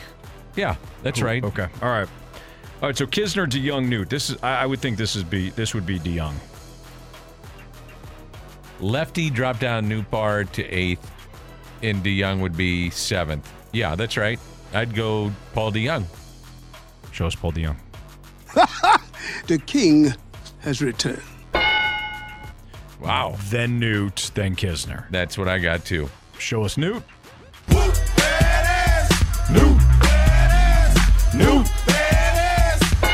Okay. Go now ahead, Dan. Andrew You- Knizner is your catcher batting ninth, which would make all the sense in the world. Give me Knizner. Andy, What is that? Uh-huh. Grind fresh pepper. Wait a minute. Play that one again. Did it cut off the gr- the the pepper? I think it cut off the pepper. we'll have to get a new one of that. Let me hear it. Andy. What is that? Uh-huh. Grind fresh pepper. Yeah. Yeah. Oh, yeah, got the cut off. pep. I see what you're doing though, because Knizner was actually the one that came up with the Yes. the salt Well, and pepper. so I got a couple different recommendations from the text line last week, so I tried to mix and match, but I don't know if I'm feeling that one. that one's too choppy. It's too choppy. We'll have to. Hey, that's the point, though. You know, we see what works, what doesn't work. We're- you know, we're sort of like the Cardinals. You know, we're we're a platoon here with the with the drops until we have a set drop lineup. We're painting a, a mosaic. Yeah, You know? a mosaic. A what? A mo uh, a mo John Mosaic. a mo John Mosaic. Yeah. All right, Marsh. John. Mosaic. All right, let's look at this lineup. Batting first, leading off, second baseman Tommy Edman. Batting second, first baseman Paul Goldschmidt.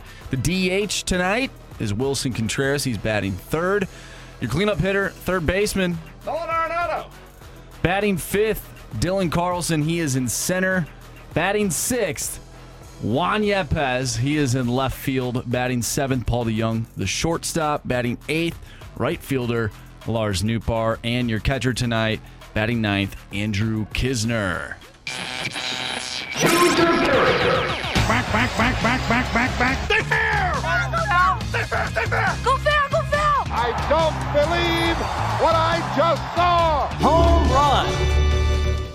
All right, Jamie's on the board too. Dan, you're on the board. You've got one home run. Mm-hmm. Or no, you have two. Does he have two? Does Dan have has two. One of them Attaboy. was not official, but we gave it to Dan because we love Dan. Thanks.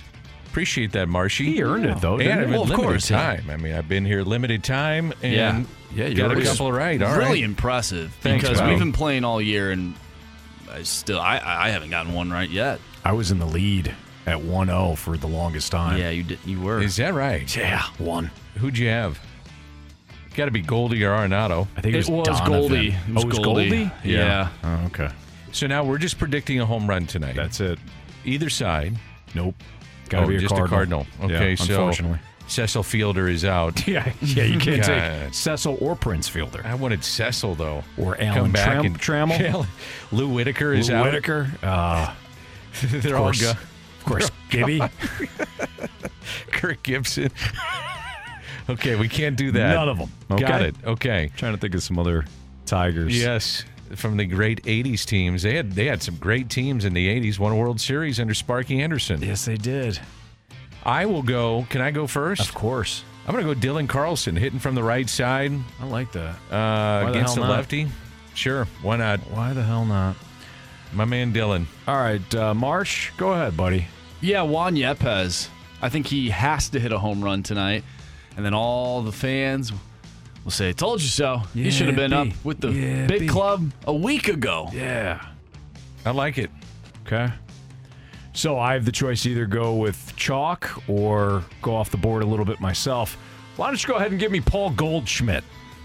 Boy, that's going out on a limb. Yes, thank you. Lefty on the mound, and Goldie is the one guy that you can count on. I'm thinking I've got one home run. It was Paul Goldschmidt. You guys left them for me, so why don't I go right back to the well? Yeah, we with did. Goldie.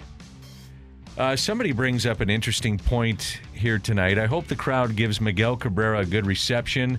Been around a long time. Would like to see his first home run of the year this weekend. That'd be a good one to to see. He got home run number. Oh, what was it? 499, I think, in St. Louis. Really? Yeah. He, I mean, you think about right-handed hitters of his generation. One of the one of the absolute best. to me, it's either he or Albert. Yes, I agree. I mean, that's th- those are the two guys.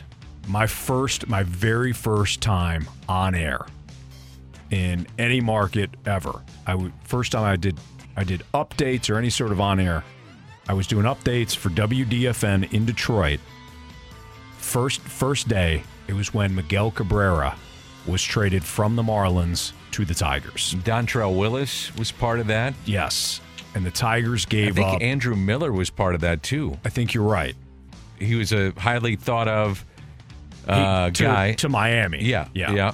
Andrew Miller, and do you remember the the main prospect? This is this might be kind of tough. Cameron tough. Maybin. Nailed it. Am I right? You're absolutely 100 percent right. Yeah, Cameron Maybin that. was like the guy for Detroit, Oh, he was supposed to be can't miss. mm-hmm. and he, really had an, did- he did an okay career, but he never he, eh, well, by the end, he was bouncing around, and the Marlins thought he was going to be a stud, and it just never worked out, never clicked. And it winds up being for the Dave Dombrowski at the time, who's now with the Phillies, and one with Boston. I mean, he is should go to the Hall of Fame when it's all said and done. But that's one of the great deals. They knew a fire sale was coming. 03, the Marlins won, and they were dismantling the team again after they had won in 98, I guess it was. And so, you know, they were there for the pickings. It- I mean, the Cardinals took advantage of that too. They gave up Looper to go get Renteria. And before it's all said and done, Edgar Renteria will go to the Cardinals Hall of Fame, along with Matty Moe and the other guys. Lee Smith was on that, Steve Carlton, you know, a bunch of those guys. But they, they were there for the pickings if you had prospects mm-hmm. or if you wanted to take on a big contract. It was there. And so Dave Dombrowski Fleeced said, them. let's do it. Let's go. And they get Miguel Cabrera, and he's headed to the Hall of Fame. It sparked two World Series runs for Detroit. They didn't win either of them, but of course, right. 06, as we celebrate uh, Dunk's birthday today, he's part of that 06 team. Uh, Cardinals, of course, beat the Tigers in 06, and that was a that was a really good Tigers team. And we, I, like again, I was doing radio in Detroit at the time, Dan, and it was that that was just a team of destiny. Magglio Ordonez in the middle of that lineup. He hit the big home run against who did they play in the ALCS? It was a sweep, Yes. and um, he hit the home run that clinched it. Remember how cold it was? It was freezing. Yeah, and he hit the home run that sent them to the World Series, and they they went in four games Mm-hmm. in that series, and then had to wait for the epic series to finish between the Mets and the Cardinals, and Right. that's that layoff really did hurt them. It was, and the same thing happened to the to the Tigers in 2012. Yep. They finished up early, had like a week to wait, and the Cardinals and Giants. That's right. It was the Giants that won. I think they went the distance, or at least went game. They went to Game Six, maybe. Uh, well, 2012, if Lance Lynn has a clean throw to Pete Kozma, they were up three games to one.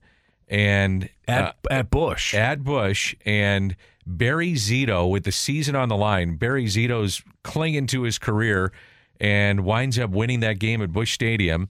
That was also our buddy Matt Holliday. Who went into Marco Scutaro in that series in at second base? Remember in, Mm-hmm. In San, San Franci- Francisco. Yep, a lot of these things are happening. Yeah. Anyway, going down memory lane, I love it. I love these things. Good memories for 06, that's for sure. Yeah. the Cardinals host the Tigers tonight. What would Dunk's thoughts be on this pitching staff? Well, Marlins won in '97, by the way. Okay, 97, sure. All right, we got a mic drop on this. We'll get to that next on 101 ESPN. We're right back to the Fast Lane Podcast, presented by Dobbs Tire and Auto Centers on 101 ESPN.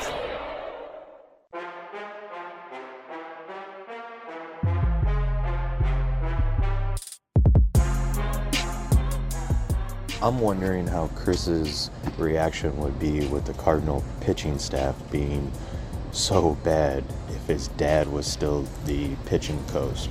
I wonder how his reactions and thoughts would be. That was Adam leaving a very interesting question there. Dave Duncan, hands down, the best pitching coach ever. Yeah, I, to me, he should be in the Cardinals Hall of Fame. You know, if Oquendo's in. Now, Jose played and played at a high level and was a great defender and played on some really good teams. Um, but his impact, like George Kissel with Oquendo, is is very similar. I mean, a lot of guys learned how to play and still do the positions defensively from Jose Oquendo. And I've been around it, I've seen it. It's incredible. He was also a terrific third base coach. He was really good. Um, and it was fun learning things over the years that he, Yadi, and Albert would do all the time of things like they knew different ways when Oquendo would be holding up Albert. And we'd always say, I would. I'd say, I can't believe it. He ran through the, the sign. No, actually, it was by design. Yeah. It was he'd put his hands up, and there was a partic- particular way that he would do it, specific way, and that was Albert going around the bases. So it wasn't like him ignoring Jose Oquendo. It was just that's how planned. it just the little things, and then defensively, um, how he taught the game and still teaches the game. Like you, you'll go up to Nolan Gorman and say, "What have you learned about second base from Jose Oquendo?" And he's like, "Oh my gosh, I've never been around a guy like like Jose ever." And I think a lot of people feel that way with Dave Duncan. And if we're putting in specific coaches to baseball's Hall of Fame, I think he should be in. And he was ahead of his time, like Matt Holliday talked about. I know you've talked about it with Chris Duncan. Um, that his dad had this binder, and we would have to carry a separate, like, big old case of information that Dave kept. And as Matt said, now it's called up on your computer. He was doing that before about how to pitch guys. Here's the tendencies. They would look at video. Uh, here's how to position the defense. Uh, it just a lot of things, man. He was ahead of his time and and innovated parts of this game. And I I've always felt like if there's innovators in the game, like Tommy John, how is Tommy John not in the Hall of Fame? Right. He's got the most famous surgery of the sport that Right. saved so many careers. Absolutely. So guys like that, and I'm not comparing Dave Duncan to Tommy John. Don't get me wrong, but innovators and people that were ahead of their time that now we see commonplace in the sport. I think you should look at that for the Hall of Fame. I really do. Dan, first and foremost, I agree. But second, second of all, I, I, really want to emphasize, emphasize this because I, I know that some fans want to want to blame analytics on you know the, this sport almost being ruined to some degree. I, and I get it. It can when it's just number after number after number. You're like, okay, time. I'm, I'm out. I'm tapping out. And there are there, there seemingly is a stat for everything, and you know you you can listen to people kind of drone on about it. But if if you think for one second that what you watched with Dave Duncan and everything that, you know, yes, he had gut feel and all that stuff too. But when you're talking about analytics, as Matt mentioned before, as you just mentioned, as Chris talked about, he he was doing that that research, that analytical data was there. He was doing it by hand. And it's one of the many reasons why your Cardinals uh, were good Oh, for, yeah. for two two plus decades. For sure. So understand that when you're like, oh, it's all this analytic crap. Dave Duncan was a huge part of that. Maybe we've gone too far in certain areas. Maybe Dave processed the information a lot better and could relay it to guys because there is a teaching element there. But keep in mind that Dave Duncan was analytics. also fixing guys. He was really good at getting, you know, th- they worked in in unison together. And I'm talking about Walt, Tony, and Dunk. And they'd say Walt would come down and say, "Hey, I got a chance to get player X, not having a good year." And it didn't always work out. Don't get me wrong. It's not like they found some guy in the scrap heap and he became Cy Young. Right. But there were guys that they fixed and took a chance on, and Dave would see a little intricacy that was missing with this particular pitcher, uh, just something fine. And all of a sudden it would click, and man, you better watch out. This guy is becoming a force. And that should not be overlooked. It may not have been talked a lot about with the fan base or the media because they're not in those backroom conversations, but he did that a lot. Or he would say, if you have a chance to go out and get this guy, get him with us because he fits with us, and here's why.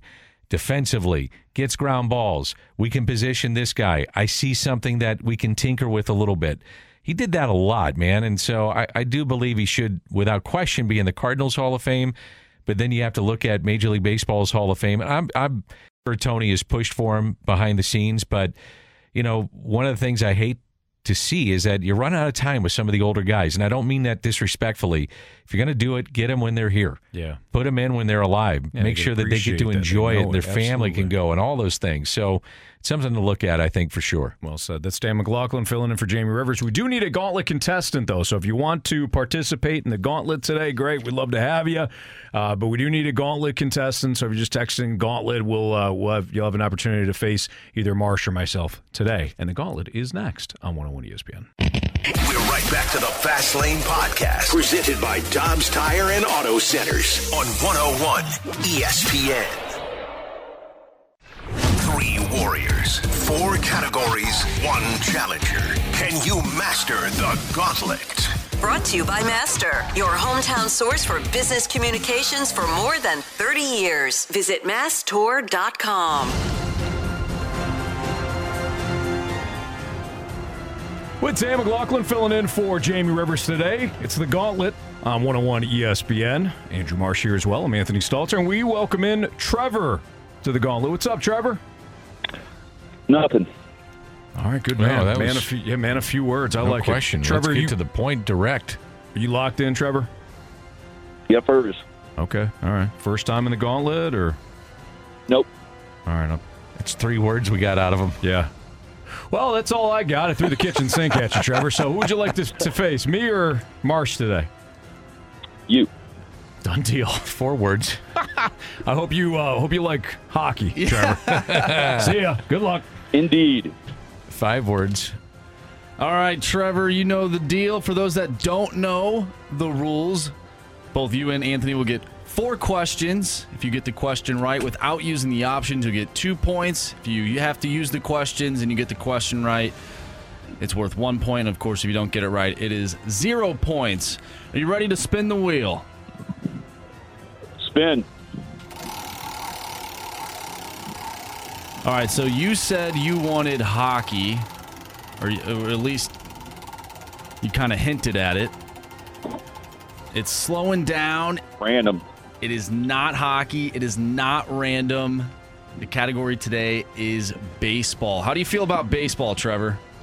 Good. All right. Well, good. What do you do for a living, Trevor? Maybe we can try that one beyond just one word. Bartend.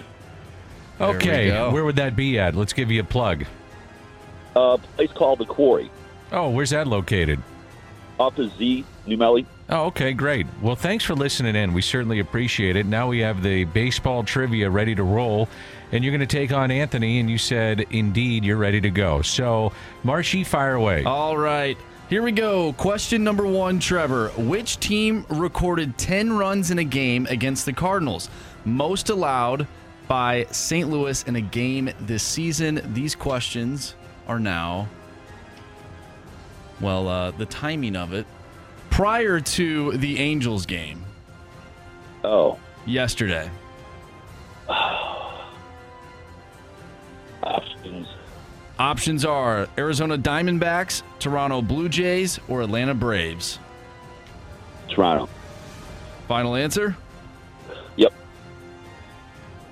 Okay, question number two Which current Cardinals spent six seasons with the New York Mets? Which current Cardinals spent six seasons with the Mets?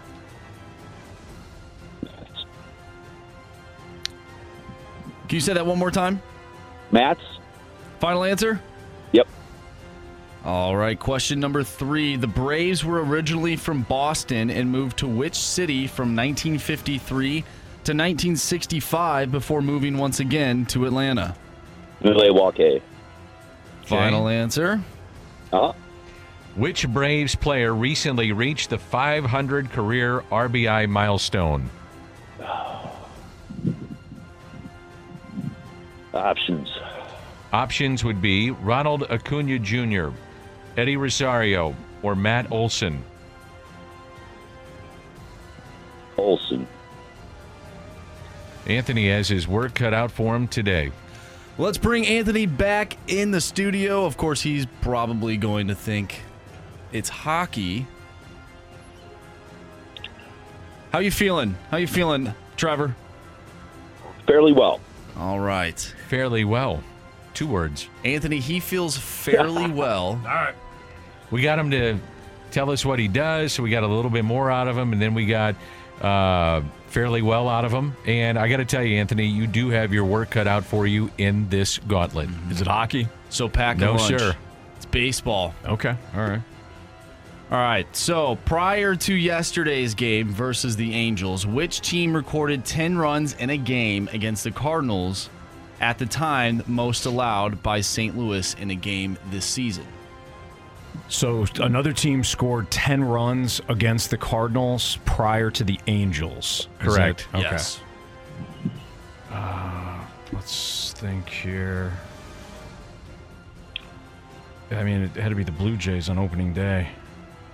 I'm going to say the Blue Jays. Final answer. Question two Which current Cardinals spent six seasons with the Mets? Which current Cardinal spent six seasons with the Mets? That's right.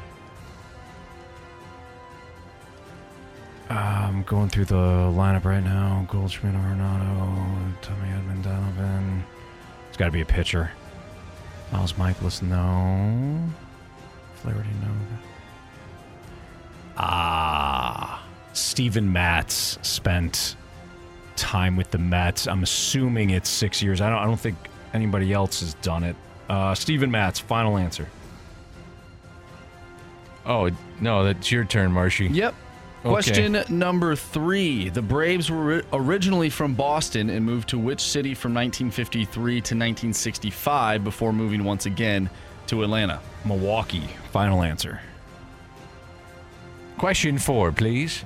Which Braves player? Did you said set it- yourself? I said it to myself. Which, oh, yeah, we get that back to Wh- Which Braves player recently reached the 500 career RBI milestone?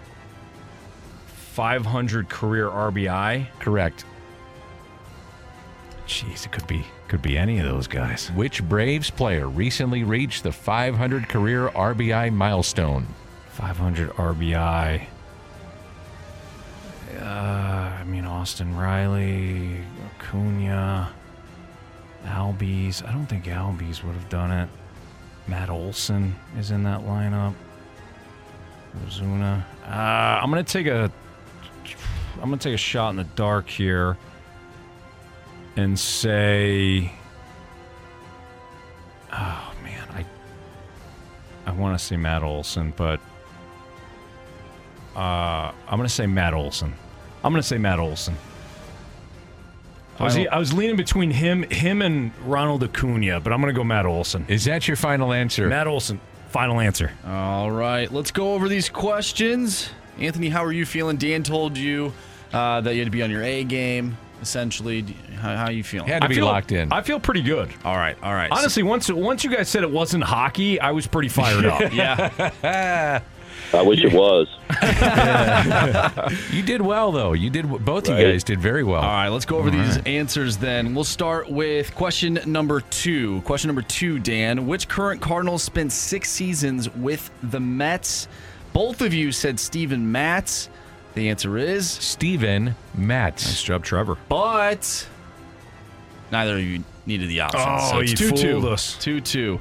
Uh, the old Anthony Or fooled special. me. Trevor Yeah. already knew if they used the option. Question number three. Let's go. Question number three. The Braves were originally from Boston and moved to which city from 1953 to 1965 before moving once again to Atlanta?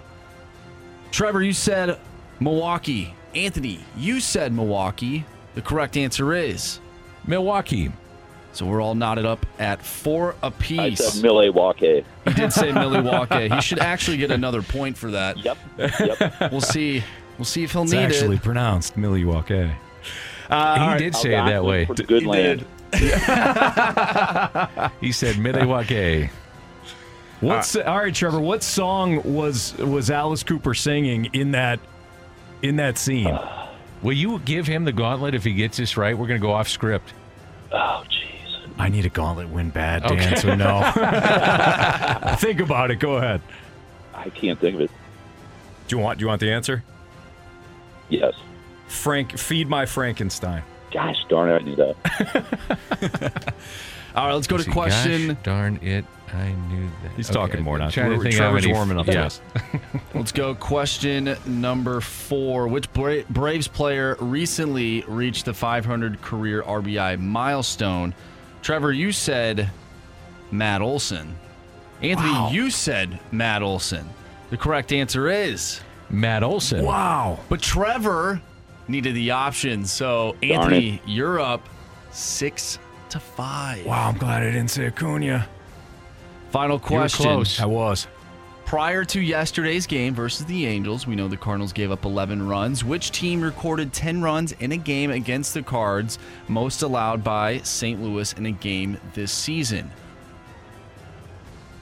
Trevor, you picked the Blue Jays. Anthony, you picked the Blue Jays. The Holy correct smokes. answer is The Toronto Blue Jays. Anthony, you did not need the options. Trevor did. Trevor. You have chosen poorly. You lose. Not today. Bye. Wow, that was Trevor. That was a that was an epic battle. Did he just say bye? I'm like I'm out. That's what I heard too. Have a good one, boys. okay. hey, Trevor, have a good weekend. Thanks for listening. Thanks for playing. Likewise. All right, thanks, brother. Wow, that so he got every question right. yeah. It's a tough loss. It's a tough L to take. No doubt. Mm-hmm. Wow. But when you show that kind of personality, I mean, you just want him back and you want more and more. he started. He started to show a little bit. Of I'm giving him trouble. Dan. I like giving it. him Dan, you trouble. opened him up a little bit. I did. You yeah, we found did. out more about him. He's a very nice fella. I- I'll say this: if I if, eh, if so, the gauntlet wheel, which has often, I mean, a ton of times, it has spun hockey. It's spun baseball today. Just happens to go that way with you. on Chris Duncan's heavenly birthday. Yep. And Trevor took took me. There's no way I I I could have done poorly there and looked Well, at myself in the mirror. I think the key was when you got Matt Olson. Big That time. was- because you were going hard with you. Even, I even think you said Rosario. We had It options. It was Acuna. Acuna, Rosario, and Olson, and you came up on on your own without the options. So that, wound was well done. key. Well, thanks, Dan. Yeah. All right, good stuff. I needed that. I, I was in I was in a massive slump in the gauntlet. Yeah. Well, hockey will do that to you. Certainly, it'll uh, it'll humble you. It really will. It's like going over the blue line with your head down. You're going to get smoked. You're gonna get smoked is Yeah. right. And Jacob Absolutely. Trouba is the guy hitting you. Yeah. Wow, how about that hit? It was like Scott Stevens esque on Lindros, and then yeah. there's a yard sale. Equipment going everywhere. That's yard sale. His It gloves. took me a second there until you actually I- did the- the motion. I had to show you. Yeah, there's gloves flying everywhere, teeth flying everywhere. I mean, holy smokes! That was. It's a scary hit though. When you No, watch that and the guy goes down and he kind of hydroplanes on the ice because he's out cold. Yeah. I mean, the ones with uh, I still will call it up on like YouTube and stuff when I'm really bored. As you can tell, that's where I'm at in my life. Um, that I will sit there and watch like the hockey hits. I love watching old fights, old time hockey. But when you see that hit twice, Scott uh, Stevens on Lindros, he did it twice. Yeah. Just laid him out. I mean, Eric Lindros was a big, big man, strong, tall, big. Yeah. And I mean, you see that, and he gets yard sailed like that. Holy cow! Not great. Yeah. Anyway, my oh, I got another story real quick. One of my favorites was Tony Twist. They were going after Lindros.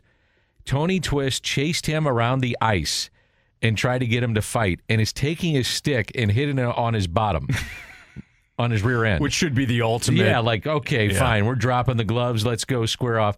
He must. It was a Sunday afternoon. They're getting blown out, the Blues, and they're trying to to get up. You know, just sometimes you fight. That's what would happen. You're going to take out the frustration. Exactly. You're going to show, hey, we're still trying. You know, fans are still around. They love to watch a fight, and he wouldn't do it. He just he would not. Now, if I'm Eric Lindros, I have It's a smart move. yeah, absolutely. I've got no problem with what he did. Because if you take on Tony Twist, you're probably going down. And you're going down, you must go down and go down hard. Yeah. Little Al Davis. I like that a Yeah. lot. I like that a lot, Dan. You mixed in a lot. You mixed in three like three legends right there, right? Right in a row. Paul Kariya got smoked too by Scott Stevens. He did. That was another Scored one. a goal the same game. Yeah, that Doesn't was a good remember one. any of it. Yeah. Well, Lindros was smart to not do it, but if you, if you were, you, you better be ticked off. Oh, yeah. because you got to be out. Of, I would think you got to be out of your mind. Yeah. out of your mind to to take on Twister in a in a Oh. fight.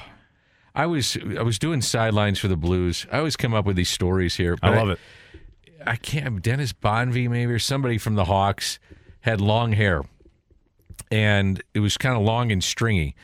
And we put the fight in slow motion, and it was like A- Anthony from me to you. I was on the other side of the glass, obviously, and it's in the corner. Twister has all the leverage, and he's actually pulling his sweater, the opponent's sweater, into his right fist. So left is on his chest, the opponent's chest, and his helmet was off. And so you just see the hair going front to back, front to back. And this poor guy just got pummeled.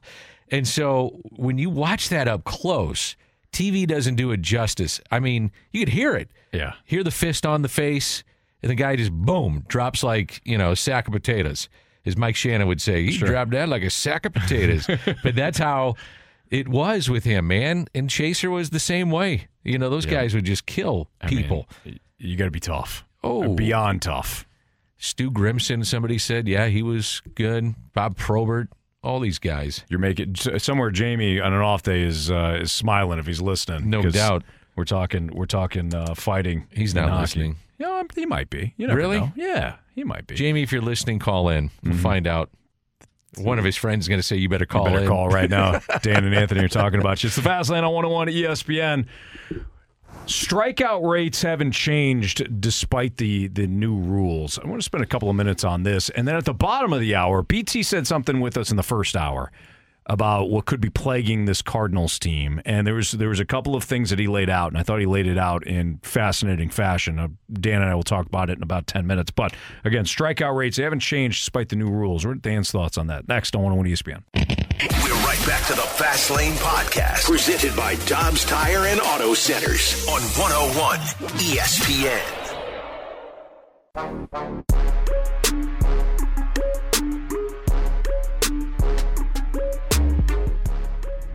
Hey, I would say my favorite moment with Duncan, even while watching him playing baseball, which was awesome. Stoltz, you and him opened up, and we're at the neighborhood Walmart off Jungerman Road when it opened, and the smile that he gave, it was 100% real, and it lasted the whole time he was there. He never stopped smiling, and he was so energetic. He was just a overall, he's he was just a really good person, and he has provided a positive energy. Marsh, who is? I want to make sure I get the name on that. Sorry, just feel free to look that up. But thank you for leaving that that, that mic drop. That was Matthew. Matthew, thank you, Matthew. That very kind words. Very I, nice. I can echo. Dan, you can echo this too. Dan McLaughlin filling in for Jamie Rivers today. I can echo this. I mean, Dunk was always the same guy. It's not like he put on a show and then turned around and said, "Man, I hate doing these live remotes, or I hate doing this, uh, or I hate me, you know, going out in public." That was Dunk. He liked Dunk- people. He like he really did. It's a, Yeah. it's a such a great way to say that. He did. He he liked people. And one of our favorite remotes, and I've said this a lot, but one of our favorite remotes was going out to Scott Air Force Base because then you're talking to men and women of our of our military coming out and thanking us, and we're like, no, that's not right. Let's turn this around. Let, let you know, we're we're thanking you. It's Military Appreciation Day. We always go out to Scott Air Force Base, but uh, people just wanted to be around Dunk. People wanted to meet him, Dan. They wanted to laugh with him. They wanted to tell their story to him about how they watched him play one time or you know listen to the radio and thought something that he said was funny or, or insightful about baseball but they wanted to be around him primarily my career has been around baseball, um, and I never really hold it against a player unless they get really personal with me of being uh, not nice people. Yeah. Because I understand that they're in the moment of such a short window of their life to make the kind of money that's life changing. And they are uber focused individuals. They're the best of the best in the world at what they do. I'll tell you, I've said this a million times give me the worst player in the big leagues and I'll show you a hell of a player. Mm-hmm. I mean, they're really good. And my point is, is that when you're so locked in and, and that single focus is to be the best player that you can be, to try to make your money the when you can be, to be a good teammate, all that kind of stuff. I never took it really personally that when a guy, you know, kind of blew you off or whatever, I was like, "Yeah, I get it. This is his job. He, he's got to do that.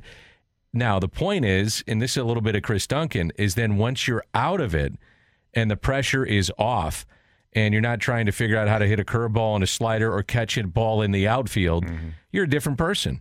This is who you really are.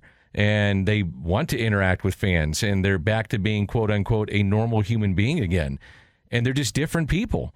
I mean, I don't think fans really understood Matt Holliday until he started doing this show and showing his personality. Now, you saw a little bit of that here and there. He'd do an interview, but he was very stoic when he was playing. Now, I knew him in a different realm. Um, he used to scream at Jim Hayes when we get on the plane, Jim, get up here. You know, he'd be screaming and just giving him trouble. Yeah. I saw that side of him and the dry sense of humor and all that kind of stuff. But funny. He is funny. And now that fans, now he's out of the game, fans are seeing it. Mm-hmm. And I'm sure he feels relaxed and is showing his true colors. So I think that was part of Chris Duncan, too, is that he was, like he said to me, Dan, I'm just so worried about catching a damn fly ball. You know, I was like, hey, I get it. You know what mm-hmm. I mean? And you're just worried when you're those guys. You're just worried about staying in the league. Yeah. You know, so you understand when they come out of it, they're they're just different people. Absolutely. Yeah.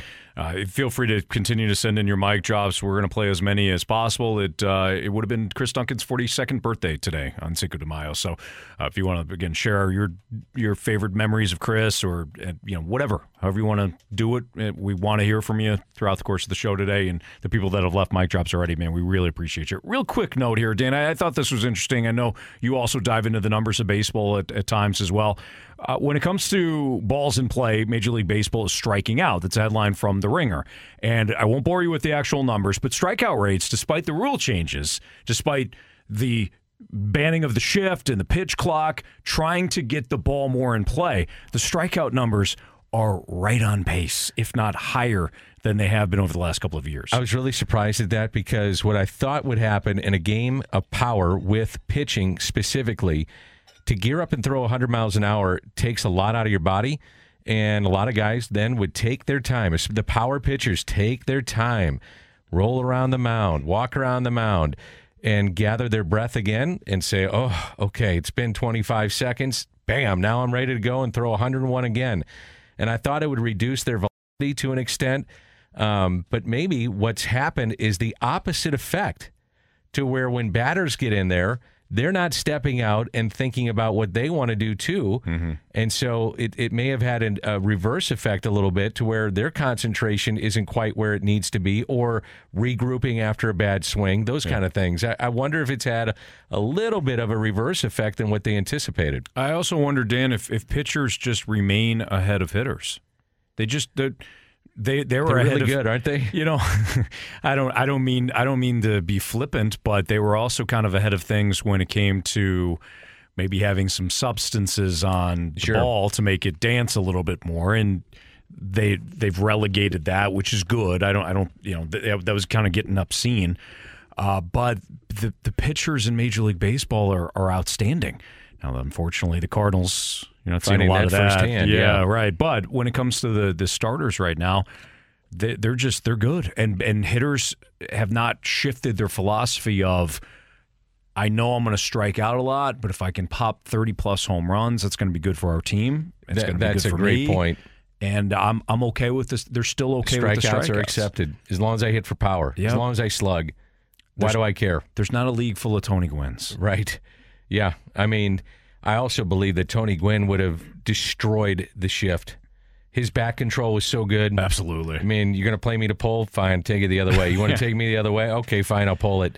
He was awesome, One of the best pure hitters in Major League Baseball history. You know, one of the, the biggest regrets I have is that uh, there was the the night in which Andy Ashby, or was it Allen? Allen is the the uncle. Andy is pitching for Milwaukee, the nephew. Anyway, Ashby of San It's Diego. like the Plesac family. Like, Exactly. where I'm trying to I? Yeah. figure them all out. um, but it could have happened on the same night where there was a home run number 500, which McGwire hit, and then Tony Gwynn was one hit shy of 3,000. And he said that if he could do it anywhere outside of San Diego, he wanted to do it in St. Louis. And unfortunately, um, and a, what a great accomplishment. I mean, my God, you get to 3,000 hits, but he did it in Montreal. And it would have happened in St. Louis. And, and the fans were behind him to get it. And he and Stan Musial wound up having a very close relationship. Every time Tony Gwynn came through St. Louis, he and Stan got together. Sure. Which is pretty cool to talk hitting and just to, to talk about life, which I'm- is amazing. Th- their approaches are so their their, their Oh, approaches yeah. are so similar. just I, Tony. I don't know if I've seen a guy with better back control than him. And I remember uh, I did Bud Smith's no hitter. I know I go on all these tangents, but love it. And the one thing that th- there was Tony Gwynn was hurt, but he was on the bench to pinch hit. And I thought there is no way Bud Smith is going to get this no hitter because Tony Gwynn is going to wind up pinch hitting, and he wound up hitting a rocket, and I think it was to short, and it was like a one hopper or something like that. But anywhere, if he finds if it's anywhere outside of not at somebody, I mean right at him, no hitter is over. And I just thought once he got Tony, wow, I was like, this is over. Mm-hmm. He's going to get it because that's the guy. I mean, he was carving everybody else up. I think he threw 134 pitches that night. And I remember talking to Papa Dunk after that game, and he said, We were kind of hoping he'd give up a hit. He said, If we're being honest with ourselves, we wanted him to get up, give up a hit so we could get him out of the game. Yeah. Because the pitch count was going so high, and he's a young kid. We don't want to ruin him. Sure. But that was one of the magical nights in his career, and maybe the, well, probably was the best night of his career. Pretty No cool. kidding. Yeah. That- that's Dan McLaughlin. I'm Anthony Stalter. It's the Fast Lane on 101 ESPN. More on on Chris Duncan, more of your mic drops, more on the Cardinals. We'll dive into maybe tonight's matchup. BT had some interesting thoughts too on uh, you know Willson Contreras and the Cardinals pitching staff. We'll get to it all. Let's do it. It's all coming up next in the Fast Lane on 101 ESPN.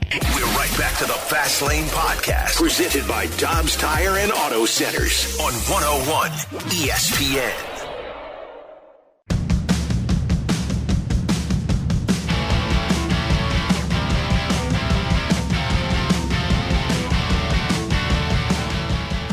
Hey guys, happy birthday to Chris Duncan. Thinking about all the stories that he made you laugh and self deprecating and all the Dunkisms and, and his stories on Kolten Wong still make me laugh. He rode him hard. But my favorite thing is when Dave Duncan would call in and the stories Dave Duncan would tell about Chris Duncan and his brother. They always made you laugh, but what was always overriding was the love that they had for each other and how blessed that we were as fans of a team that they both worked for our team. So, anyway, thanks for letting me share that. And now, Danny Mac, what's going to happen with our team that we both love? All right, have a good weekend, everyone. Go ahead, Dan. Answer Lisa there. Easy Uh, question. What, what's going to happen with the Cardinals? Well, where do you want to start? Thank you for the mic drop. I, I agree. By the way, I agree with her. I used to hear Dave call in, and I would stop what I was doing to listen because I thought it was just it was just fun radio. Um, and think about, I mean, my dad has been passed away for let's see, I'm uh, probably two and a half, three decades, whatever it is, and I can only imagine what it would be like to have my dad call in and have a conversation with him. I mean, that would just be awesome. And I, I remember, so baseball brings.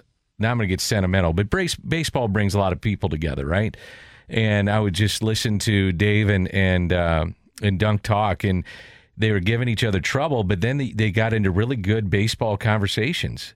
So I, I was thinking, man, what what would that be like to sit there and, and just grow up around the Oakland A's clubhouse, see what it's like to be a pro, be around some of the best that's ever done it, Hall of Famers, Hall of Fame manager. Your dad is, should be in the Hall of Fame.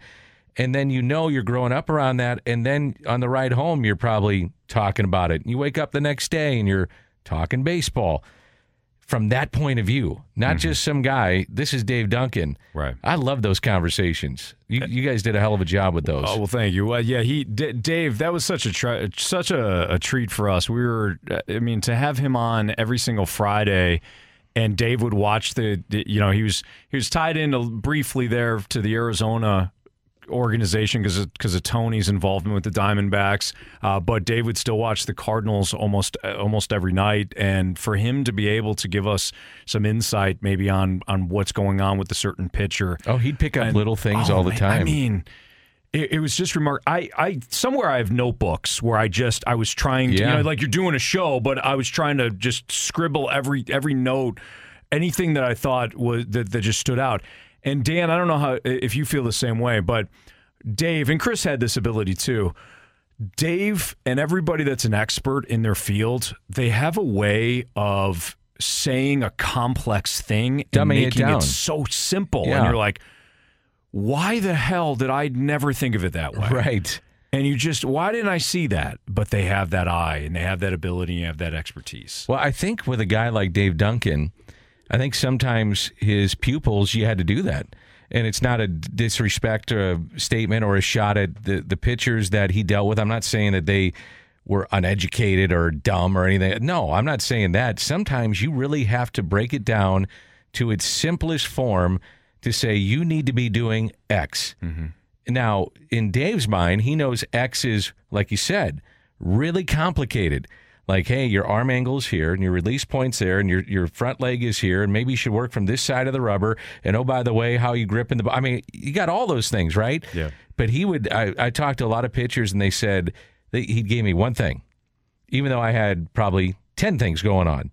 But here's the one thing we're going to work on, and that is simplifying it and making it easy for those guys to perform at their highest level. Definitely. And then you get that little part done. You say, "Oh, hey, let's let's think about this." Mm-hmm. You know what I mean? And it just build upon it as you went along. I mean, I I think of Woody Williams. Woody Williams came to St. Louis and was a different pitcher once Dave Duncan got a hold of him.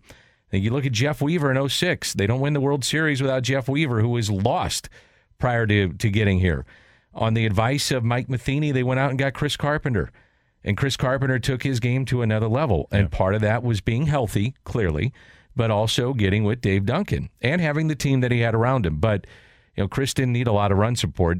He he, won a lot of games on his own. But those are just three examples of guys that came to St. Louis, and you go, wow. Dunc got a hold of him and saw something and turned it around. Absolutely. Uh, real quick, and we'll we'll get to we'll get to Yadi too, because obviously Yadi was was uh, an extension of Dave Duncan's coaching. Uh, but when it when Lisa brought up just listening to to Dave talk, I always I always loved it. And I could see Chris's face, so I knew he was about to do it. But Chris Chris would always kind of lead you know lead his father down one path and go, oh, and, and oh oh by the way, Dad, yeah. I love you. And you know, just, great? he'd, he'd always end it that way, and Dave would say, "I love you too, son. Isn't I love you too, son." And then we, all right, Dave, we'll talk to you next week. But It's okay to hug hear your son. Well, It's okay to have a little kiss on the cheek. Absolutely. I mean, he just uh, th- those Chris Chris absolutely admired his father, and Oh, he yeah. admired his brother Shelley, and uh, was just so grateful for everything that Dave uh, and and and certainly certainly his mom Janine and you know Shelley did for him growing up, and uh, that always came through. I think too on the radio. I think Tony La Russa would tell you he's not in the Hall of Fame without Dave Duncan. He, and he has said that. Yeah, he absolutely has. In fact, I had the good pleasure of, and I and I say that in a in kind of a weird way because it was a celebration of life for Chris and we and and Shelly and Dave held it in Tucson. And uh, my wife Chris and I had, you know, we, we went out and um, Shelly had asked me to kind of kind of host it, and that's what Tony said. Tony, that was one of the one of the first things Tony said was we don't we don't win a World Series in 2006 Without, without, Chris. Chris. And Yep. I'm probably not in the Hall of Fame without Dave. There you go. Yeah. Yeah. And Chris, because once he got the World Series, winning in 89 with the A's and then winning in 06 with the Cardinals, doing it two different leagues, two different organizations. Absolutely. Put you in. No doubt. Pretty cool. Dan McLaughlin, Anthony Stalter. All right. AJ Pierzynski had some thoughts on, on Yadier Molina no longer being behind the dish. And I'm sure you can imagine what AJ said about the, the loss of not having Yadi and the impact. But you'll hear from AJ Pierzynski next on 101 ESPN. Dad, thanks for coming on. Always good stuff. Love you. All right, you guys take care. Thanks for having me on, and I love you too, son. We're right back to the Fast Lane Podcast, presented by Dobbs Tire and Auto Centers on 101 ESPN.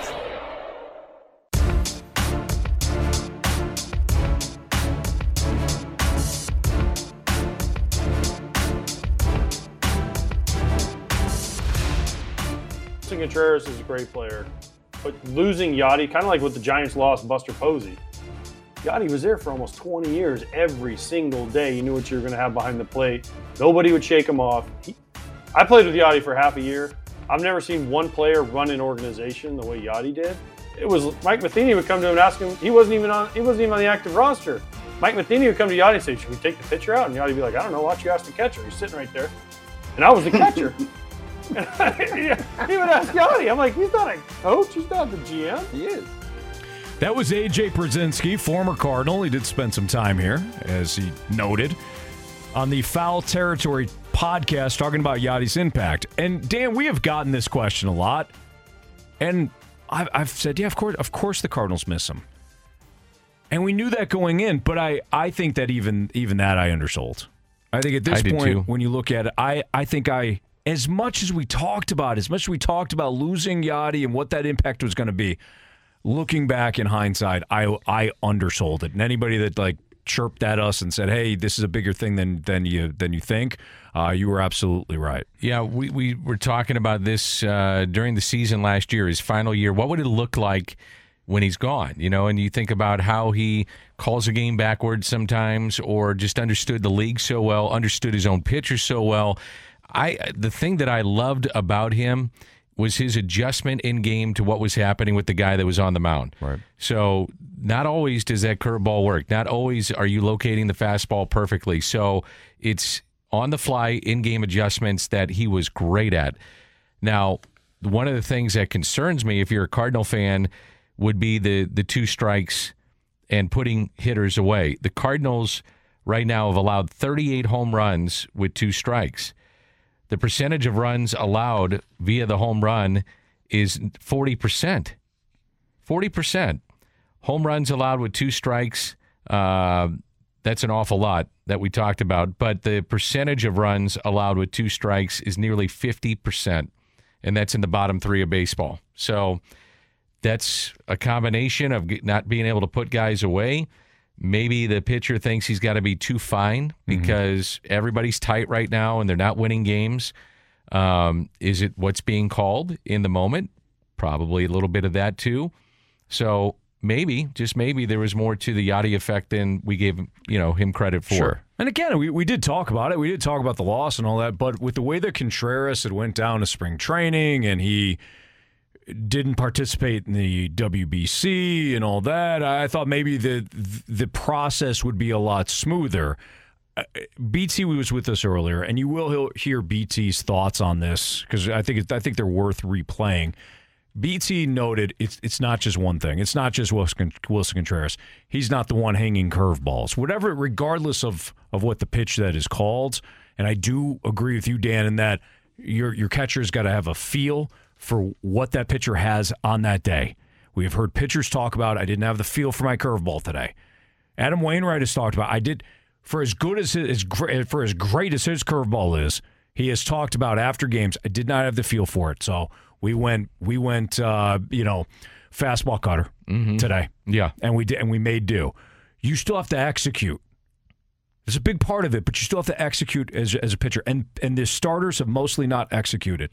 But don't think- especially at home. Yes, which is really weird. But Dan, I don't. Th- I, I just don't think that there's there's any way to sugarcoat this. They the loss of Yadi is a bigger impact at this point than again that I than, than I thought. The uh, starters at home, by the way, going into the series tonight, have averaged five innings.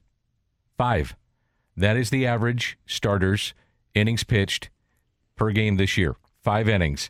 The relievers at home are over four, and that's the fifth highest total in baseball. You are asking now, as we advance the story here, you're asking your relievers to get a ton of outs. Mm-hmm. And you're asking your relievers to be on call a lot more than they need to be. Yeah. As should be, I should say. They, they needed it. But when you take that toll on a the back end of a pitching staff, meaning the, the bullpen, you're going to have some of these big games. And that's what's happening right now. I mean, there there are no excuses. I mean, the, the, the pitching just has not been where it needs to be. And what they've done at home clearly cannot uh, continue moving forward if they have any chance to to get back in the race. And again, it's early May, but you know the record is what it is. It's one of the worst starts in franchise history, and you're losing ground. It seems like every night now. The rest of the division has not played up to where they were, let's say a week a week ago. And there's that raising canes coming through me again. Thank you, Dunc. Um, but it's just got to get better at home. Yeah. And but it, to me, when you look at the team, it all it- when you're going to lay blame on what's happening now, it's it's the pitching, and, the pitching just isn't good enough. And to piggyback off your comments, so you're you're built to, to pitch at Busch Stadium. You don't have a, Yeah. a bunch of guys that are going to get strikeouts. You're the thought is we're gonna we're fine with the ground balls because of the way that Busch Stadium plays and because of the defense, and it's that has backfired big time. It's interesting too. They have 22 losses on the year in the 32 games. Run differential is minus 23. So they're the fifth National League team in history with 10 wins or fewer through the first 32 games and a run differential of minus 25. That is hard to imagine. Hard to imagine with the way they came out of spring training. Yeah. I, I wonder just how much his presence in that clubhouse is affecting how they're playing now. You look at last year. Whose presence? You mean Yadi? Yadi's. Yeah. Yeah. When you look back when he went to Puerto Rico, not the second time for the for the basketball game, but to rehab his knee. His last game was the 16th. He came back uh, at the beginning of August. During that span, the Cards went 13 and 15. The month of July was their worst. They were 11 and 13 that month, and half their wins that month came against the Nationals and the Reds. And every now and then they sprinkled wins in against Atlanta, uh, in which they went one and three against. They lost uh, to the Phillies. They went one and two against them on the road, and then they played Philly again in a four-game uh, set, and they split that series. So, uh, and then they picked up a, one win against the Dodgers, but most of those wins came against Cincinnati and Washington. Right. Uh, it just makes you wonder.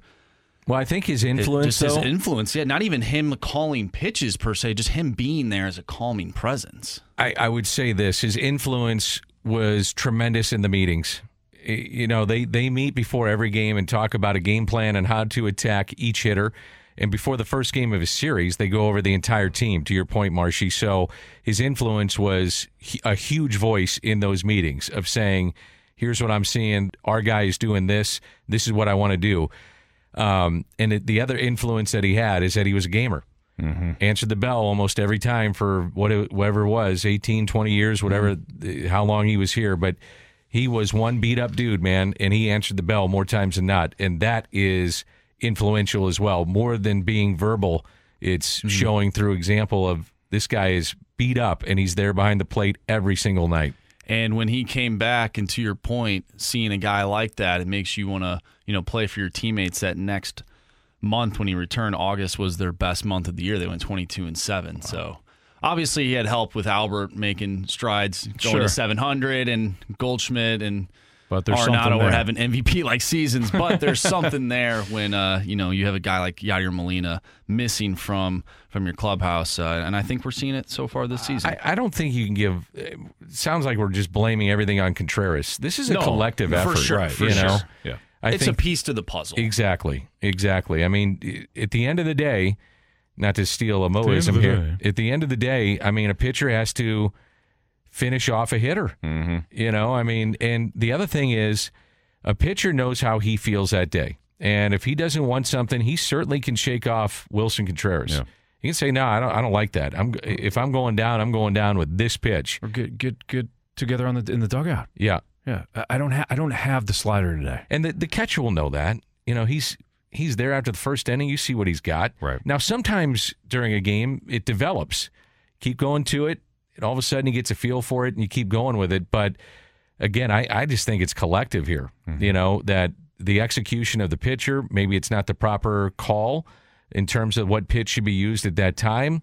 And uh, and preparation and just getting ready for those situations. I think all that is part of what's happening now. That's Dan McLaughlin. I'm Anthony Stalter. 314 399 9646 is the Air Comfort Service text line. If you got a question for us, we'll do our Sports Six Pack next. We're right back to the Fast Lane Podcast, presented by Dobbs Tire and Auto Centers on 101 ESPN.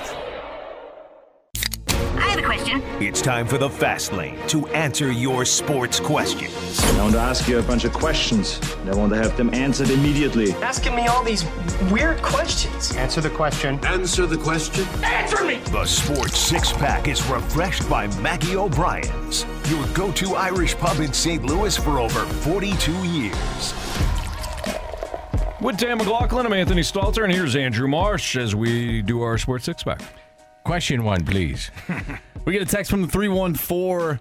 Uh, this texter is saying that there was n- there was no fear bouncing a curveball with two strikes for 20 years. Uh, do you guys believe that Willson Contreras has has shown the ability to essentially block balls, block balls, and make his pitchers have belief in him doing so?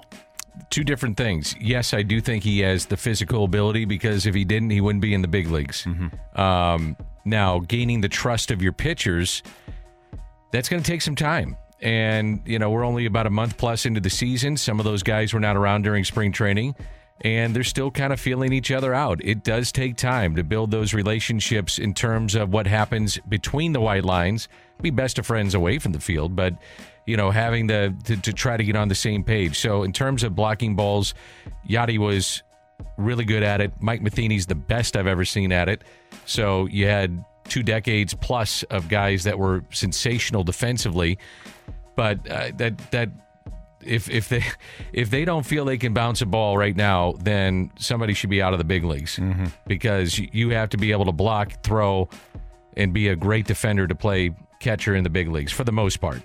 Uh, I agree. I think he's got the. I think Contreras has the ability to do so. Do I think that there's the trust? No, clearly not. And that's not that's not a, a knock as much as it as Dan noted. It's going to take time. And Willson Contreras won, has won. He won a World Series, and he's somebody that's been around now. This is not a young young catcher who could be influenced. I'm sure you're getting maybe some push and pull right now that you haven't had for for as Dan noted the, the last two decades. Mike Matheny was unreal at blocking a ball. By the way, I think that maybe Mike Matheny should be considered for the Cardinals Hall of Fame. Something to think about. Yeah. Took a team to the World Series, played on a World Series team, mm-hmm. gold gloves, managed, you know, had a significant run as a Cardinal. Just something to think about. I'm throwing it out there. Question two, please. Uh, question number two from the 636. If Dunc had a chance to play first his whole entire career, do you think it would probably be different? Yes. 100%. I- and and if Dunc was an American League player. I was just going to say, if the DH was in the National League, it's a whole different ballgame. Yes. Now he still suffered some injuries there. Yep. I mean, and and here's the thing about Debilitating Dunc. injuries, were- too. Absolutely, and he kept playing. Yep. He kept playing because he felt as though he was going to let his team down if he wasn't in the lineup, and he was wrecked. He was a gamer, and I think it was a ruptured disc that he was trying to play through in his back. It was a ruptured disc at one point, and I think a, a, uh, a That's hard to just breathe. Do you have hernia? hernia He did have hernia surgery as surgery. well? Yep. Yeah. Yep. There was I can't remember what at bat and what year he was talking about, but he said he took he had taken he had taken an at bat one time. He swung in a pitch and it spun him around and he went he dropped to a knee. Yeah. That's how much I remember. he was in. Yep. And I think I think it was shortly thereafter they finally put him on what what was the DL, uh, now the IL, and and that was kind of unfortunately the the end for Chris. He just he couldn't he couldn't stay healthy at the end of his No. Cardinals career. But I think if you would have been able to get him off his feet, not play the outfield, Mm-hmm. play more first base, and DH a lot, probably takes a little lesser toll on his body. Certainly. Yeah. No doubt. Uh, question three, please. Question three, please. From the 573, do you guys believe that there has ever been a, t- a better team with more baseball savants than the 2006 St. Louis Cardinals? Uh, the 2004 team, because you had Larry Walker. That's my two cents. 06 was great. Uh, baseball savant would be Chris Carpenter. I've always said this. There's four of them. Edmonds. Uh, I would look at Albert and Yadi, but when you look at 2004 and you add Larry Walker, who was one of the best to deke runners, he was awesome at that and a tremendous base runner, like incredibly good. Um, I'd say the 2004 team. And then you had Tony, who was a step ahead of a lot of people. Dunc, Dave Duncan, a mm-hmm. lot of ahead of a lot of people. I thought Matheny was outstanding. Yadi came up at the end of the year, and that's when they allowed Matheny to walk as a free agent and went and signed with the Giants for three years and 12 million. So, yeah, I think if you look at that 04 team, the factor for me that put him over the top was, and he had Edgar Renteria. I'm not saying he's a savant, but Larry Walker was a baseball savant. And the 04 team had Scott Rolen, too, who was kind of a step ahead of everything, too, defensively. Sure. Pretty good teams, That- pretty good players. That 04 team Oh, was one of the best was one of the best teams constructed. That was one of the best teams that didn't win. So we talk about maybe it was fair play, turnabout fair play. 06, I don't think the best team won. Uh, I think most guys would say that with that team, but I think in 04, I, I still don't believe the best team won. I mean, don't get me wrong, Boston was loaded. They had a really good team. Um, but when you surprised everybody, and not surprised in, in 06 you did, but in 04, when you win and you win late in game seven and you arrive in Boston and there's hotel accommodations that weren't ready for you and just the whole uh, media day and you get in early. I mean, just it was kind of a team that was just exhausted. Now, the Yankees came off, though, this historic run of being down 0 3 and momentum. Sometimes the baseball gods get you. Yeah. And it just seemed like that was destiny for the Red Sox to win. Dave Roberts store, stole one base, and the rest is history. And St. Louis native team. Billy Mueller brought him in. Yep. Dave Roberts got the stolen base, maybe the most fa- famous stolen base out of sight of uh, Jackie Robinson stealing home. Yep. But that's a pretty famous stolen base to see Dave Roberts do that, and Billy Mueller tied it up with a base hit off of Mariano Rivera to tie the game up, and Boston wins. You think if the Cardinals play the Yankees that year, Cardinals win the World Series? Uh, you know, I don't know. I, I remember being The I was, Yankees team was pretty damn good. Yeah, too. they were. I remember being in. Uh, so I was on a work. I think a a work trip with. Be- I started working for Best Buy before I got into radio, and uh, I sold washers and dryers. Nice. Yeah, it's one of the top salesmen for a week. I need to talk to you right now. No problem. I'll be out, Dan. Uh, but we're in a we we're we we're in a hotel, and everybody's rooting for the Red Sox. And as soon as they won, I go, "They're gonna lose. The Cardinals team's loaded. Oh. You'll see. You'll all see." I was wrong. Well, if Anthony, people are going to start blaming that loss on you now. You know what? If I'm going to blame losses Decades on people. I'm going to take that. That's fine. I'll It- admit it. It's my fault. The Cardinals had a chance to win game one. It was there for the taking. And if they win game one, it's a different series. Mm-hmm. And then when they lost it, it was like, ugh. And Matty Moe was on fumes by the end of that season. He was on fumes. I think Woody Williams was on fumes that year. So Well, I didn't wonder. work out. I wonder if the the series before just took a lot out of him because that was an It did. emotional series. It did. Scott Rolen's home run off of Roger Clemens sent them, and you just the place was going nuts. And you're right, there was a lot of emotion Game to that. six as game well. six with Jimmy Edmonds Mhm. walk off, and then Edmonds catch in Game seven, which saved the series. It's What a year. Yeah, it was a fun year. You went to the ballpark expecting them to win every game in 04. Yeah. and pretty much they did. It was unbelievable. And that was back in the day when you had to like camp out around the stadium to get World Series tickets. Like now you can just just do it online. It's not as fun. But like you could see just how much people were invested sure. in this team because that was the first time they had had a chance to go to the World Series since what, 87? 87. Yeah. So it was, it was and they had year. good teams. I mean, you go back to the 2000 and the one, so 2000, 01, 02 all had a chance to go to, To- yeah. or they did go to postseason play. And if not for an injury to Scott Rolen and getting barreled at, at third base, they, they maybe go. And then it was Tony Womack's hit against uh, the Steve Kline. I think no, not Steve Kline. That was uh, Kenny Lofton. But Tony Womack had a walk off hit with um, Arizona. If they win that series, they're probably going to the World Series. I mean, they were loaded. Those teams were really good. 03, they didn't. They were mathematically alive until the final weekend, and then 04, they just exploded. Well, 0- 02, they were in the NLCS. Yeah. Yeah. That was uh, that was against the Giants. Right. Isn't it- lost to the Rally Monkey? That's right. Troy Percival getting that final out. Barry Bonds hit a home run that still is going from that series. do you remember that? Yes, I do. It was, Holy was that cow. game one? He hit a monstrous shot in game one. It was, I think, early in the series, and I can't remember. uh, They they had the camera on one of the players. It was like when Albert hit the home run in Houston, Mm-hmm. and I think it was Andy Pettitte goes, "Oh my god!" like Yeah. that, you read his lips, you know. Yeah. But it was one of those with, uh, and I can't remember who they had the camera on, but Bonds' home run was just Mammoth. incredible, Yeah. ridiculous. Well, Scott Spiezio saved the Angels that series. postseason. Oh, hero. yeah. It was he game, sure did. game six. Uh, Dusty Baker was Yes. the Giants. Uh, he went out and got Russ Ortiz when Ortiz was dealing. He put in a kid named Felix Rodriguez. That's right. And he gave up the home run to Spiezio, and the Angels came back, won it in game six, and then the next night won in game seven. You know, I don't think we talk enough about um, Spezio's 06 regular season triple that Mm-hmm. saved the season.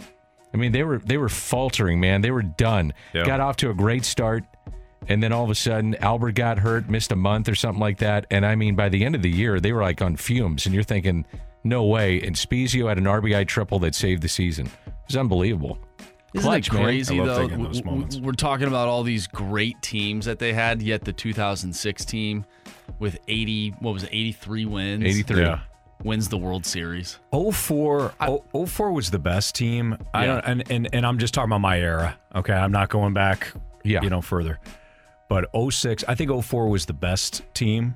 06 was might be the most beloved Cardinals team over the last 20 years or so. That I don't know, That man. 2011 team was pretty pretty special. I wonder if that those- year was crazy too. The fi- the final Yeah. week was Yeah. insane. I wonder if those two seasons in themselves have essentially put the Cardinals on track for where they're at right now in terms of hey, let's just get into the playoffs because we've seen oh, absolutely. what can happen if you just get in. Marsh? 100. percent I mean, Dan, Yeah. do you agree with that?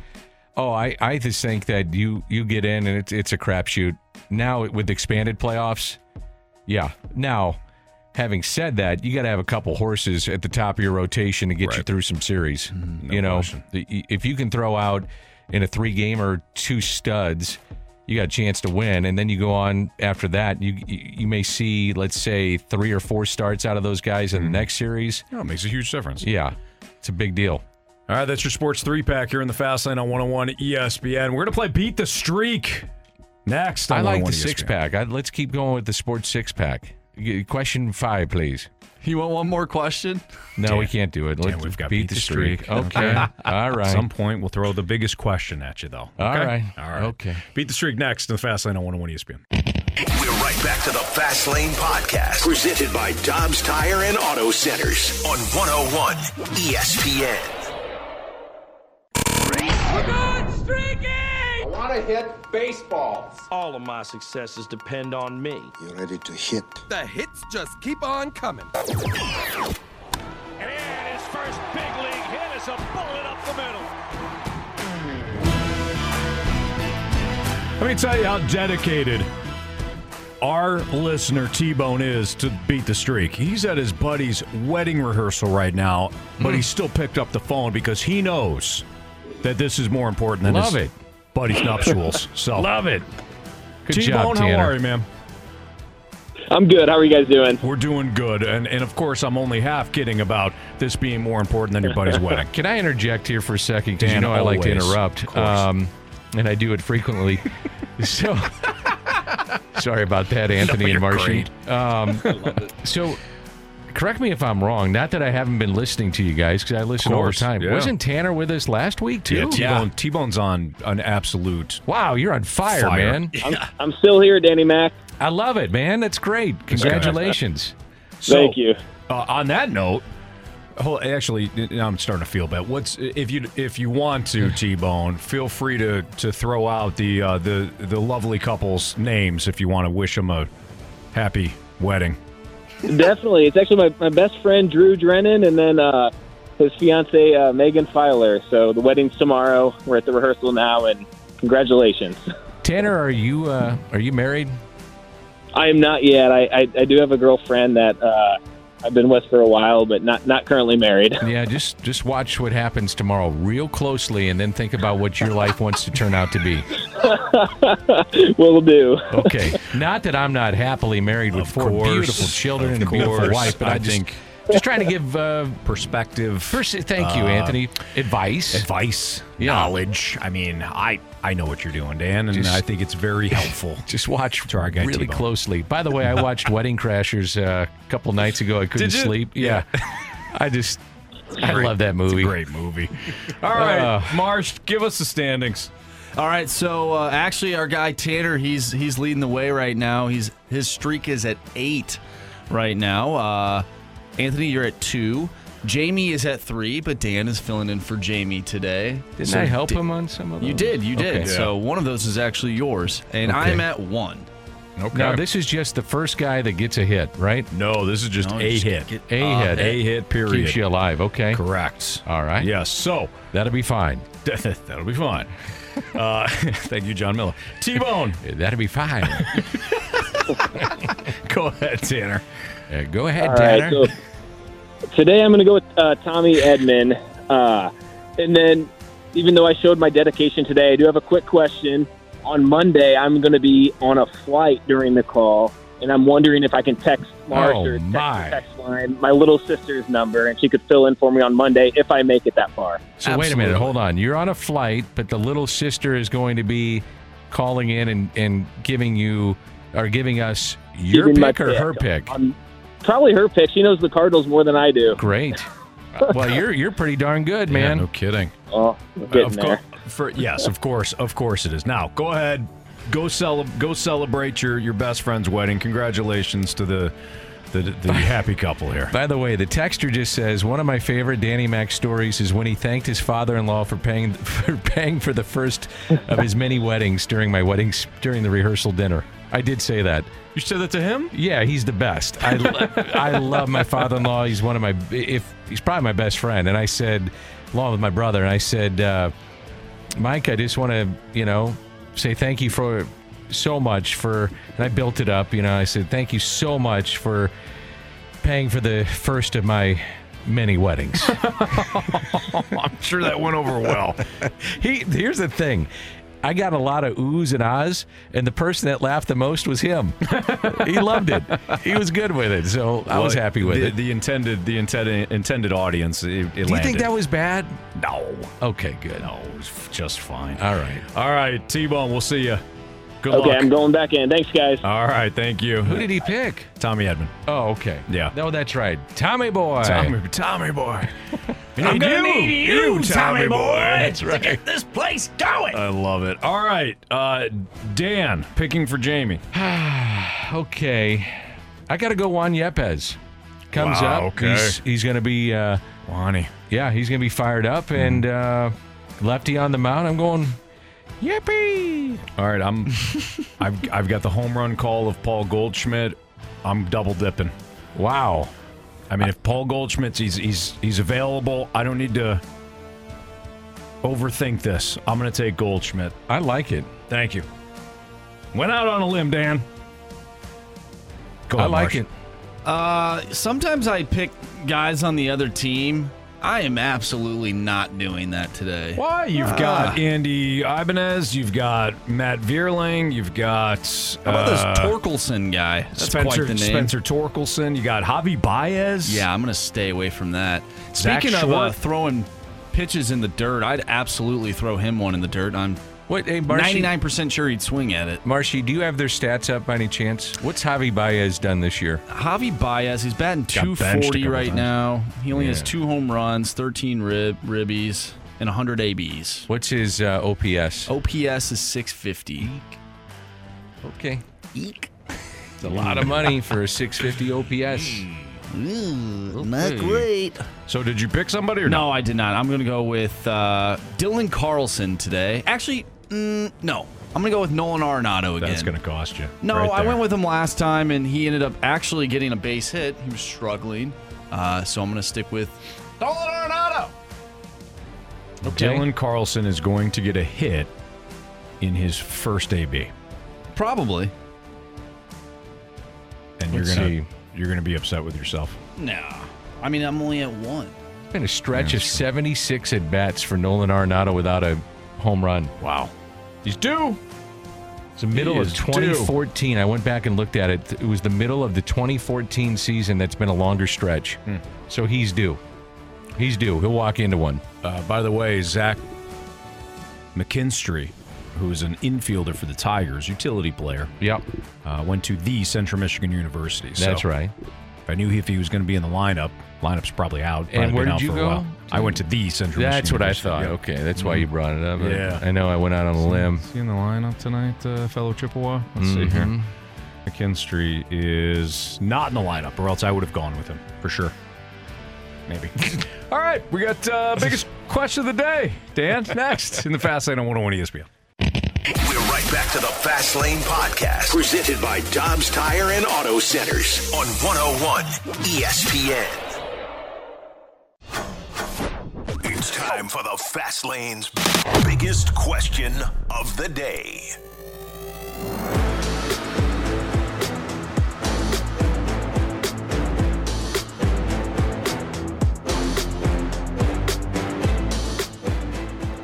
So the biggest question of the day is actually going to come after you hear from our guy Brad Thompson. BT joined us in the first hour of the show today. If you missed any of that, you can download our podcast via the 101 ESPN Sports app or 101ESPN.com. It's all brought to you by Dobbs Tire and Auto Centers. But when we asked BT about the struggles of the Cardinals pitching staff and what's going on and how he can detail some of the some of the issues that that he he's seeing, this is what Brad said, and then I got I'll have the question for you after this. But this is a very interesting clip here. It's about two minutes or so, but great stuff here from BT. Go ahead. I got a question today sent to me via uh, direct message, and it simply said, "Do the Cardinals miss Yadier Molina as much as it looks like they do?" The answer is absolutely yes. Like absolutely yes is the answer. Now, saying that, we already knew that was going to happen. Isn't that something that we said coming into it? You know, it's not going to look like it looked before. part of the two strike issues that the club is having, I would think, is some some pitches. And it happened in Jack's game. Not all of the two strikes. We showed the graphic on, on the the uh, broadcast. The two strike hits. They were mainly right in that box of the strike zone, like some pretty pretty good pitches. But I think that there are a lot of strikes that are not getting stolen that used to get stolen by Yadi. That that either get you back in counts or shorten up innings or or um, just just pitches that were stolen before aren't stolen now. And when it comes to his comment about the the pitches for no reason, um, there's a couple things that go into that. One is to expect Willson Contreras to know every pitcher in and out in every situation at this point, it, we're a month plus into the season, would be crazy, right? He's not Yadi. He hasn't had two decades uh, with the Cardinals. He hasn't had multiple years with these guys. He's still learning them, still learning their patterns. I have noticed him recently doing more coaching up of guys from behind the plate. You'll see him go over there and, and, like show some guys, hey, you're pulling off, or he'll go to the mound and start talking to somebody, like stuff that he wasn't doing the first couple of weeks. But I think he's still trying to figure out exactly what the right calls are in the right situation. I think that a lot of this stuff, certainly the staff, is is new to him. And here's the other problem, okay? Because I know that there's probably going to be a text in or somebody's thinking to yourself, well, as a pitcher, you have the final say of what you're throwing. So if you're throwing something that you're not convicted in, that's on you. 100%. 100% agree. Here's the problem. It's the pitch clock. So, how much do you think, Dan, after listening to BT there, how much do you think the pitch clock has impacted the Cardinals' pitching struggles to date? Uh, I, I don't know. Maybe I think we're grabbing for straws here, a little bit. Um, you got to get swing and miss, and they haven't had a ton of swing and miss, which could change tonight with Jordan Montgomery. In his last two starts, he has struck out 13. Mm-hmm. His ground ball rate has been very good. I would anticipate that he keeps you in the game tonight. Um, you know, one of the problems that they've had, Anthony. So the the offense gave them seven runs, but it was already their third loss this year when they've scored seven or more runs. And one of the things I went back and looked at when they scored seven or more runs in 21 and 22, they were 71 and 3. 71 and 3. Say that again. 71 and 3 the last 2 years in scoring 7 or more runs. So, the pitching staff as a whole has not kept the opposition off the board. So, it's about going deeper into games. It's about the two strike approach, which I think is extremely important. We went through those numbers earlier. Um, and I guess the pitch clock could have something to do with it, but I, I also said that it may have a adverse effect on the hitter too. Hitter can't step out, can't think about it, all that different stuff. I just think that all of this plays into collectively. Not, I'm not going to put it on one single thing. Yeah.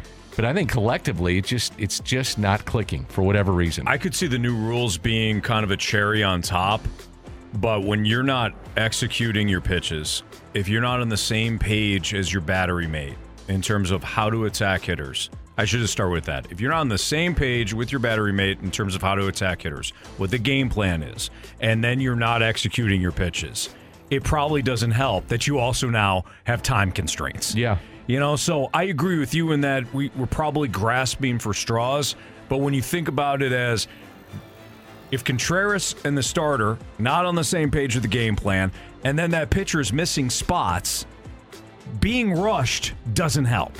Doesn't help. Every team's dealing with it. That's something to keep in mind. Very it's not true. just the Cardinals. But again, I go back to two strikes and putting people away with swing and miss or a pitch that is going to get the hitter out by himself getting himself out. Um, you know, Cardinals should be, a, a, to an extent, a pitch to contact team because of the defense that they have behind them, especially in the infield.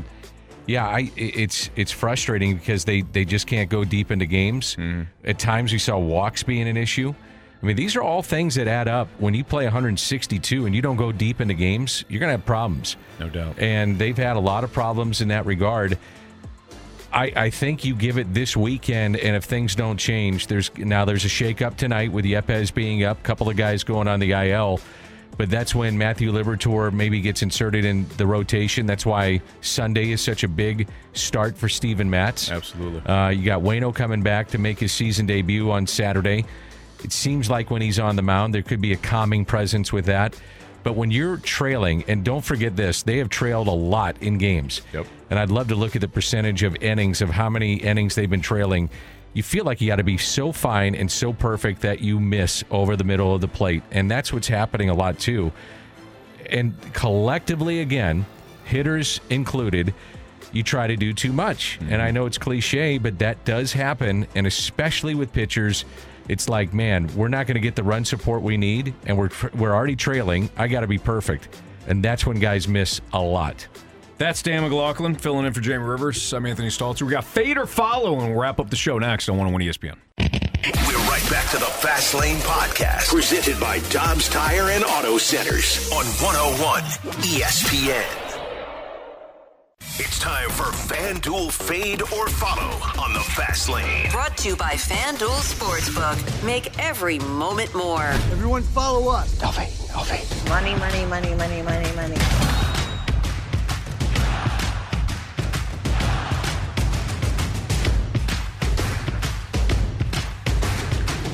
Time to play Fade or Follow in the Fast Lane on 101 ESPN. Andy is back for, I think, what, a second time, right? Yep. Yep. Last week was the first time, and Dan is back with us, too. Dan Mm. had helped with that Jack Flaherty over strikeout number, and Jack did oblige. Yes, he did. Yep. I think he had six, right? Was it six? I think it was. Might have been more than that. No, I think Oh, it was it might have been, maybe? yeah. He had a good night. Anyways, Yeah. Andy, how are you? I'm good. How you Hi, guys Andy. doing? Great show. Thank you. We're doing uh, we're doing well as well. So you you won fifty dollars of FanDuel's money. Let's uh, let's make it a hundred after tonight. Sound good? Uh, sounds good. All right. So we're all in in agreement here. Dan, Marsh, myself. We looked at Jordan Montgomery's strikeout number tonight, and it's at five and a half. We think he gets at least six. So our play tonight is over five and a half strikeouts for Jordan Montgomery. Again, if he gets six or more, that would cash the over. Five or less, that'd be the under. We're taking the over. Would you like to fade or follow us? Well, here's why we're Oh, doing you wa- that. We're going to give it a little analysis We got the here. presentation. My bad. So the The last last couple outings, you know. Yeah, the last two games that he's pitched in, he's only walked three. In this first three, he walked five. So that would tell me he's going to stay in the game a little bit longer. Cardinals need a win. He's been probably their best pitcher. He's trying to avoid losing, by the way, five straight starts for the first time in his career. But I think when you look at his quality starts, four of the six have been quality starts. He struck out 13 in the last two. They need a win tonight.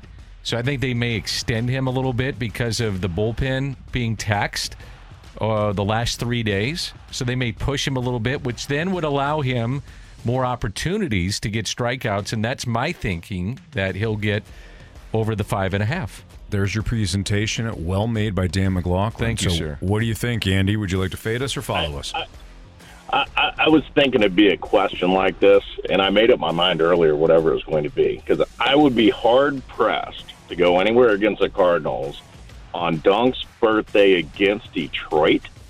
Wow, um, yeah. I just couldn't do it. So I, I'm going to follow. I love it, Andy. I love I love the thought process there too. Obviously, Dunc part of the 06 team that beat Detroit on his uh, heavenly birthday. So I love it, Andy. I'm glad that you're going to follow. So let's see Jordan Montgomery strike out at least six Tigers tonight. Put another fifty dollars of FanDuel's money in your pocket. Sound good? Absolutely. All right, Andy. Thank you for listening, and have a great weekend. Can I give you Uh, a you little Um, irony? Sure. In this game tonight. So the last time a team lost 10 straight series openers to begin a season, you guessed it, the Detroit Tigers 20 years ago.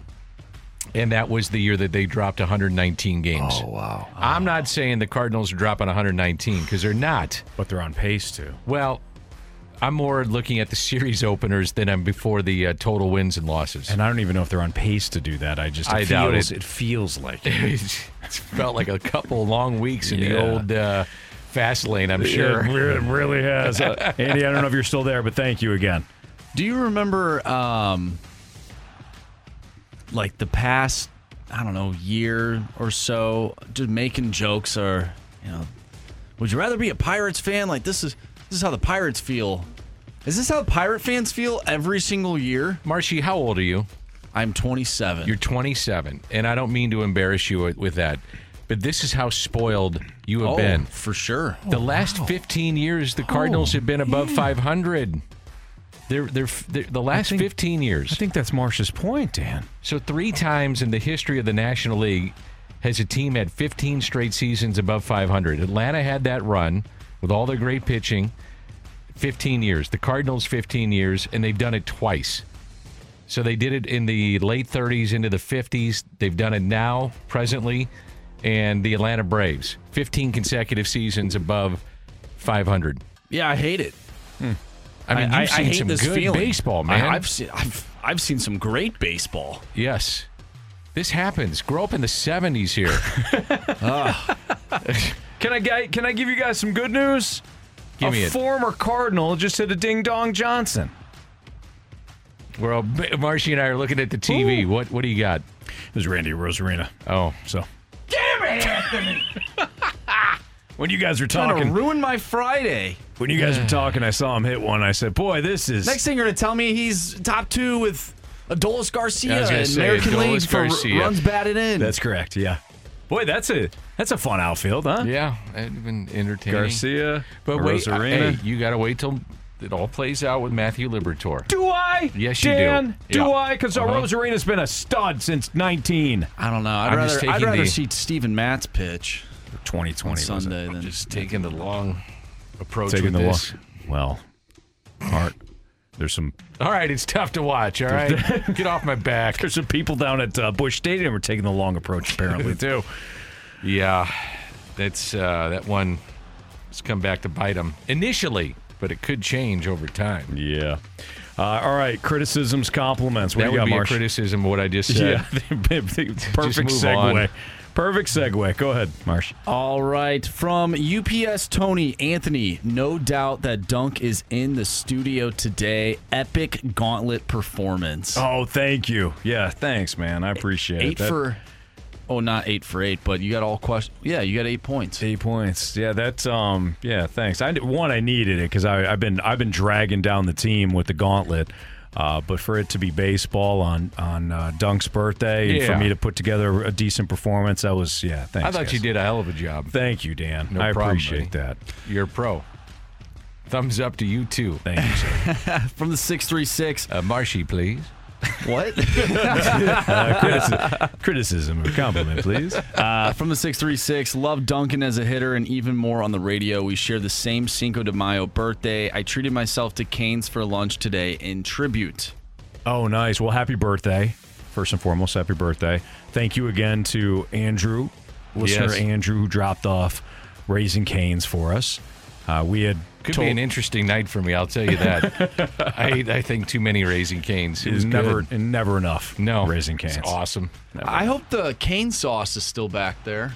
I think it is. It better be. There was a full, like, large cup of just Like a cane 32 sauce. ouncer. Yes. Yeah. Like What- a big gulp full of cane sauce. Andrew. Well, Andrew brought us last year a Yeah. gallon Of of cane cane sauce? sauce. A gallon. Yeah, that thing was in the fridge there for a while Yeah, before we we were using to- that for lu- all kinds of lunches. Yeah, That- you can put that thing on anything. It's awesome. Yeah. that sauce is awesome. You got bread, you got chicken, you got use it as Fries. salad. Like it, put it on your salad. Absolutely. Whatever. It's all good. So yeah, thank you to Andrew for for dropping that off. Yeah, it's good stuff. Uh, from the 314, great show, boys. Best show since, uh, well, well, since Dan was here last. Like, you oh, a, that's a so great nice. time. So, I, I think that's a shot at Jamie, though. It might be. Yeah, Maybe it is kind Jamie of like though. maybe it's a crap Jamie can take it though. Jamie could say Ta- Jamie's a tough guy. No, no doubt about it. Uh, I'm not messing with him. from the 314 compliments. Uh, you know what's great about Chris Duncan's birthday? You, Anthony.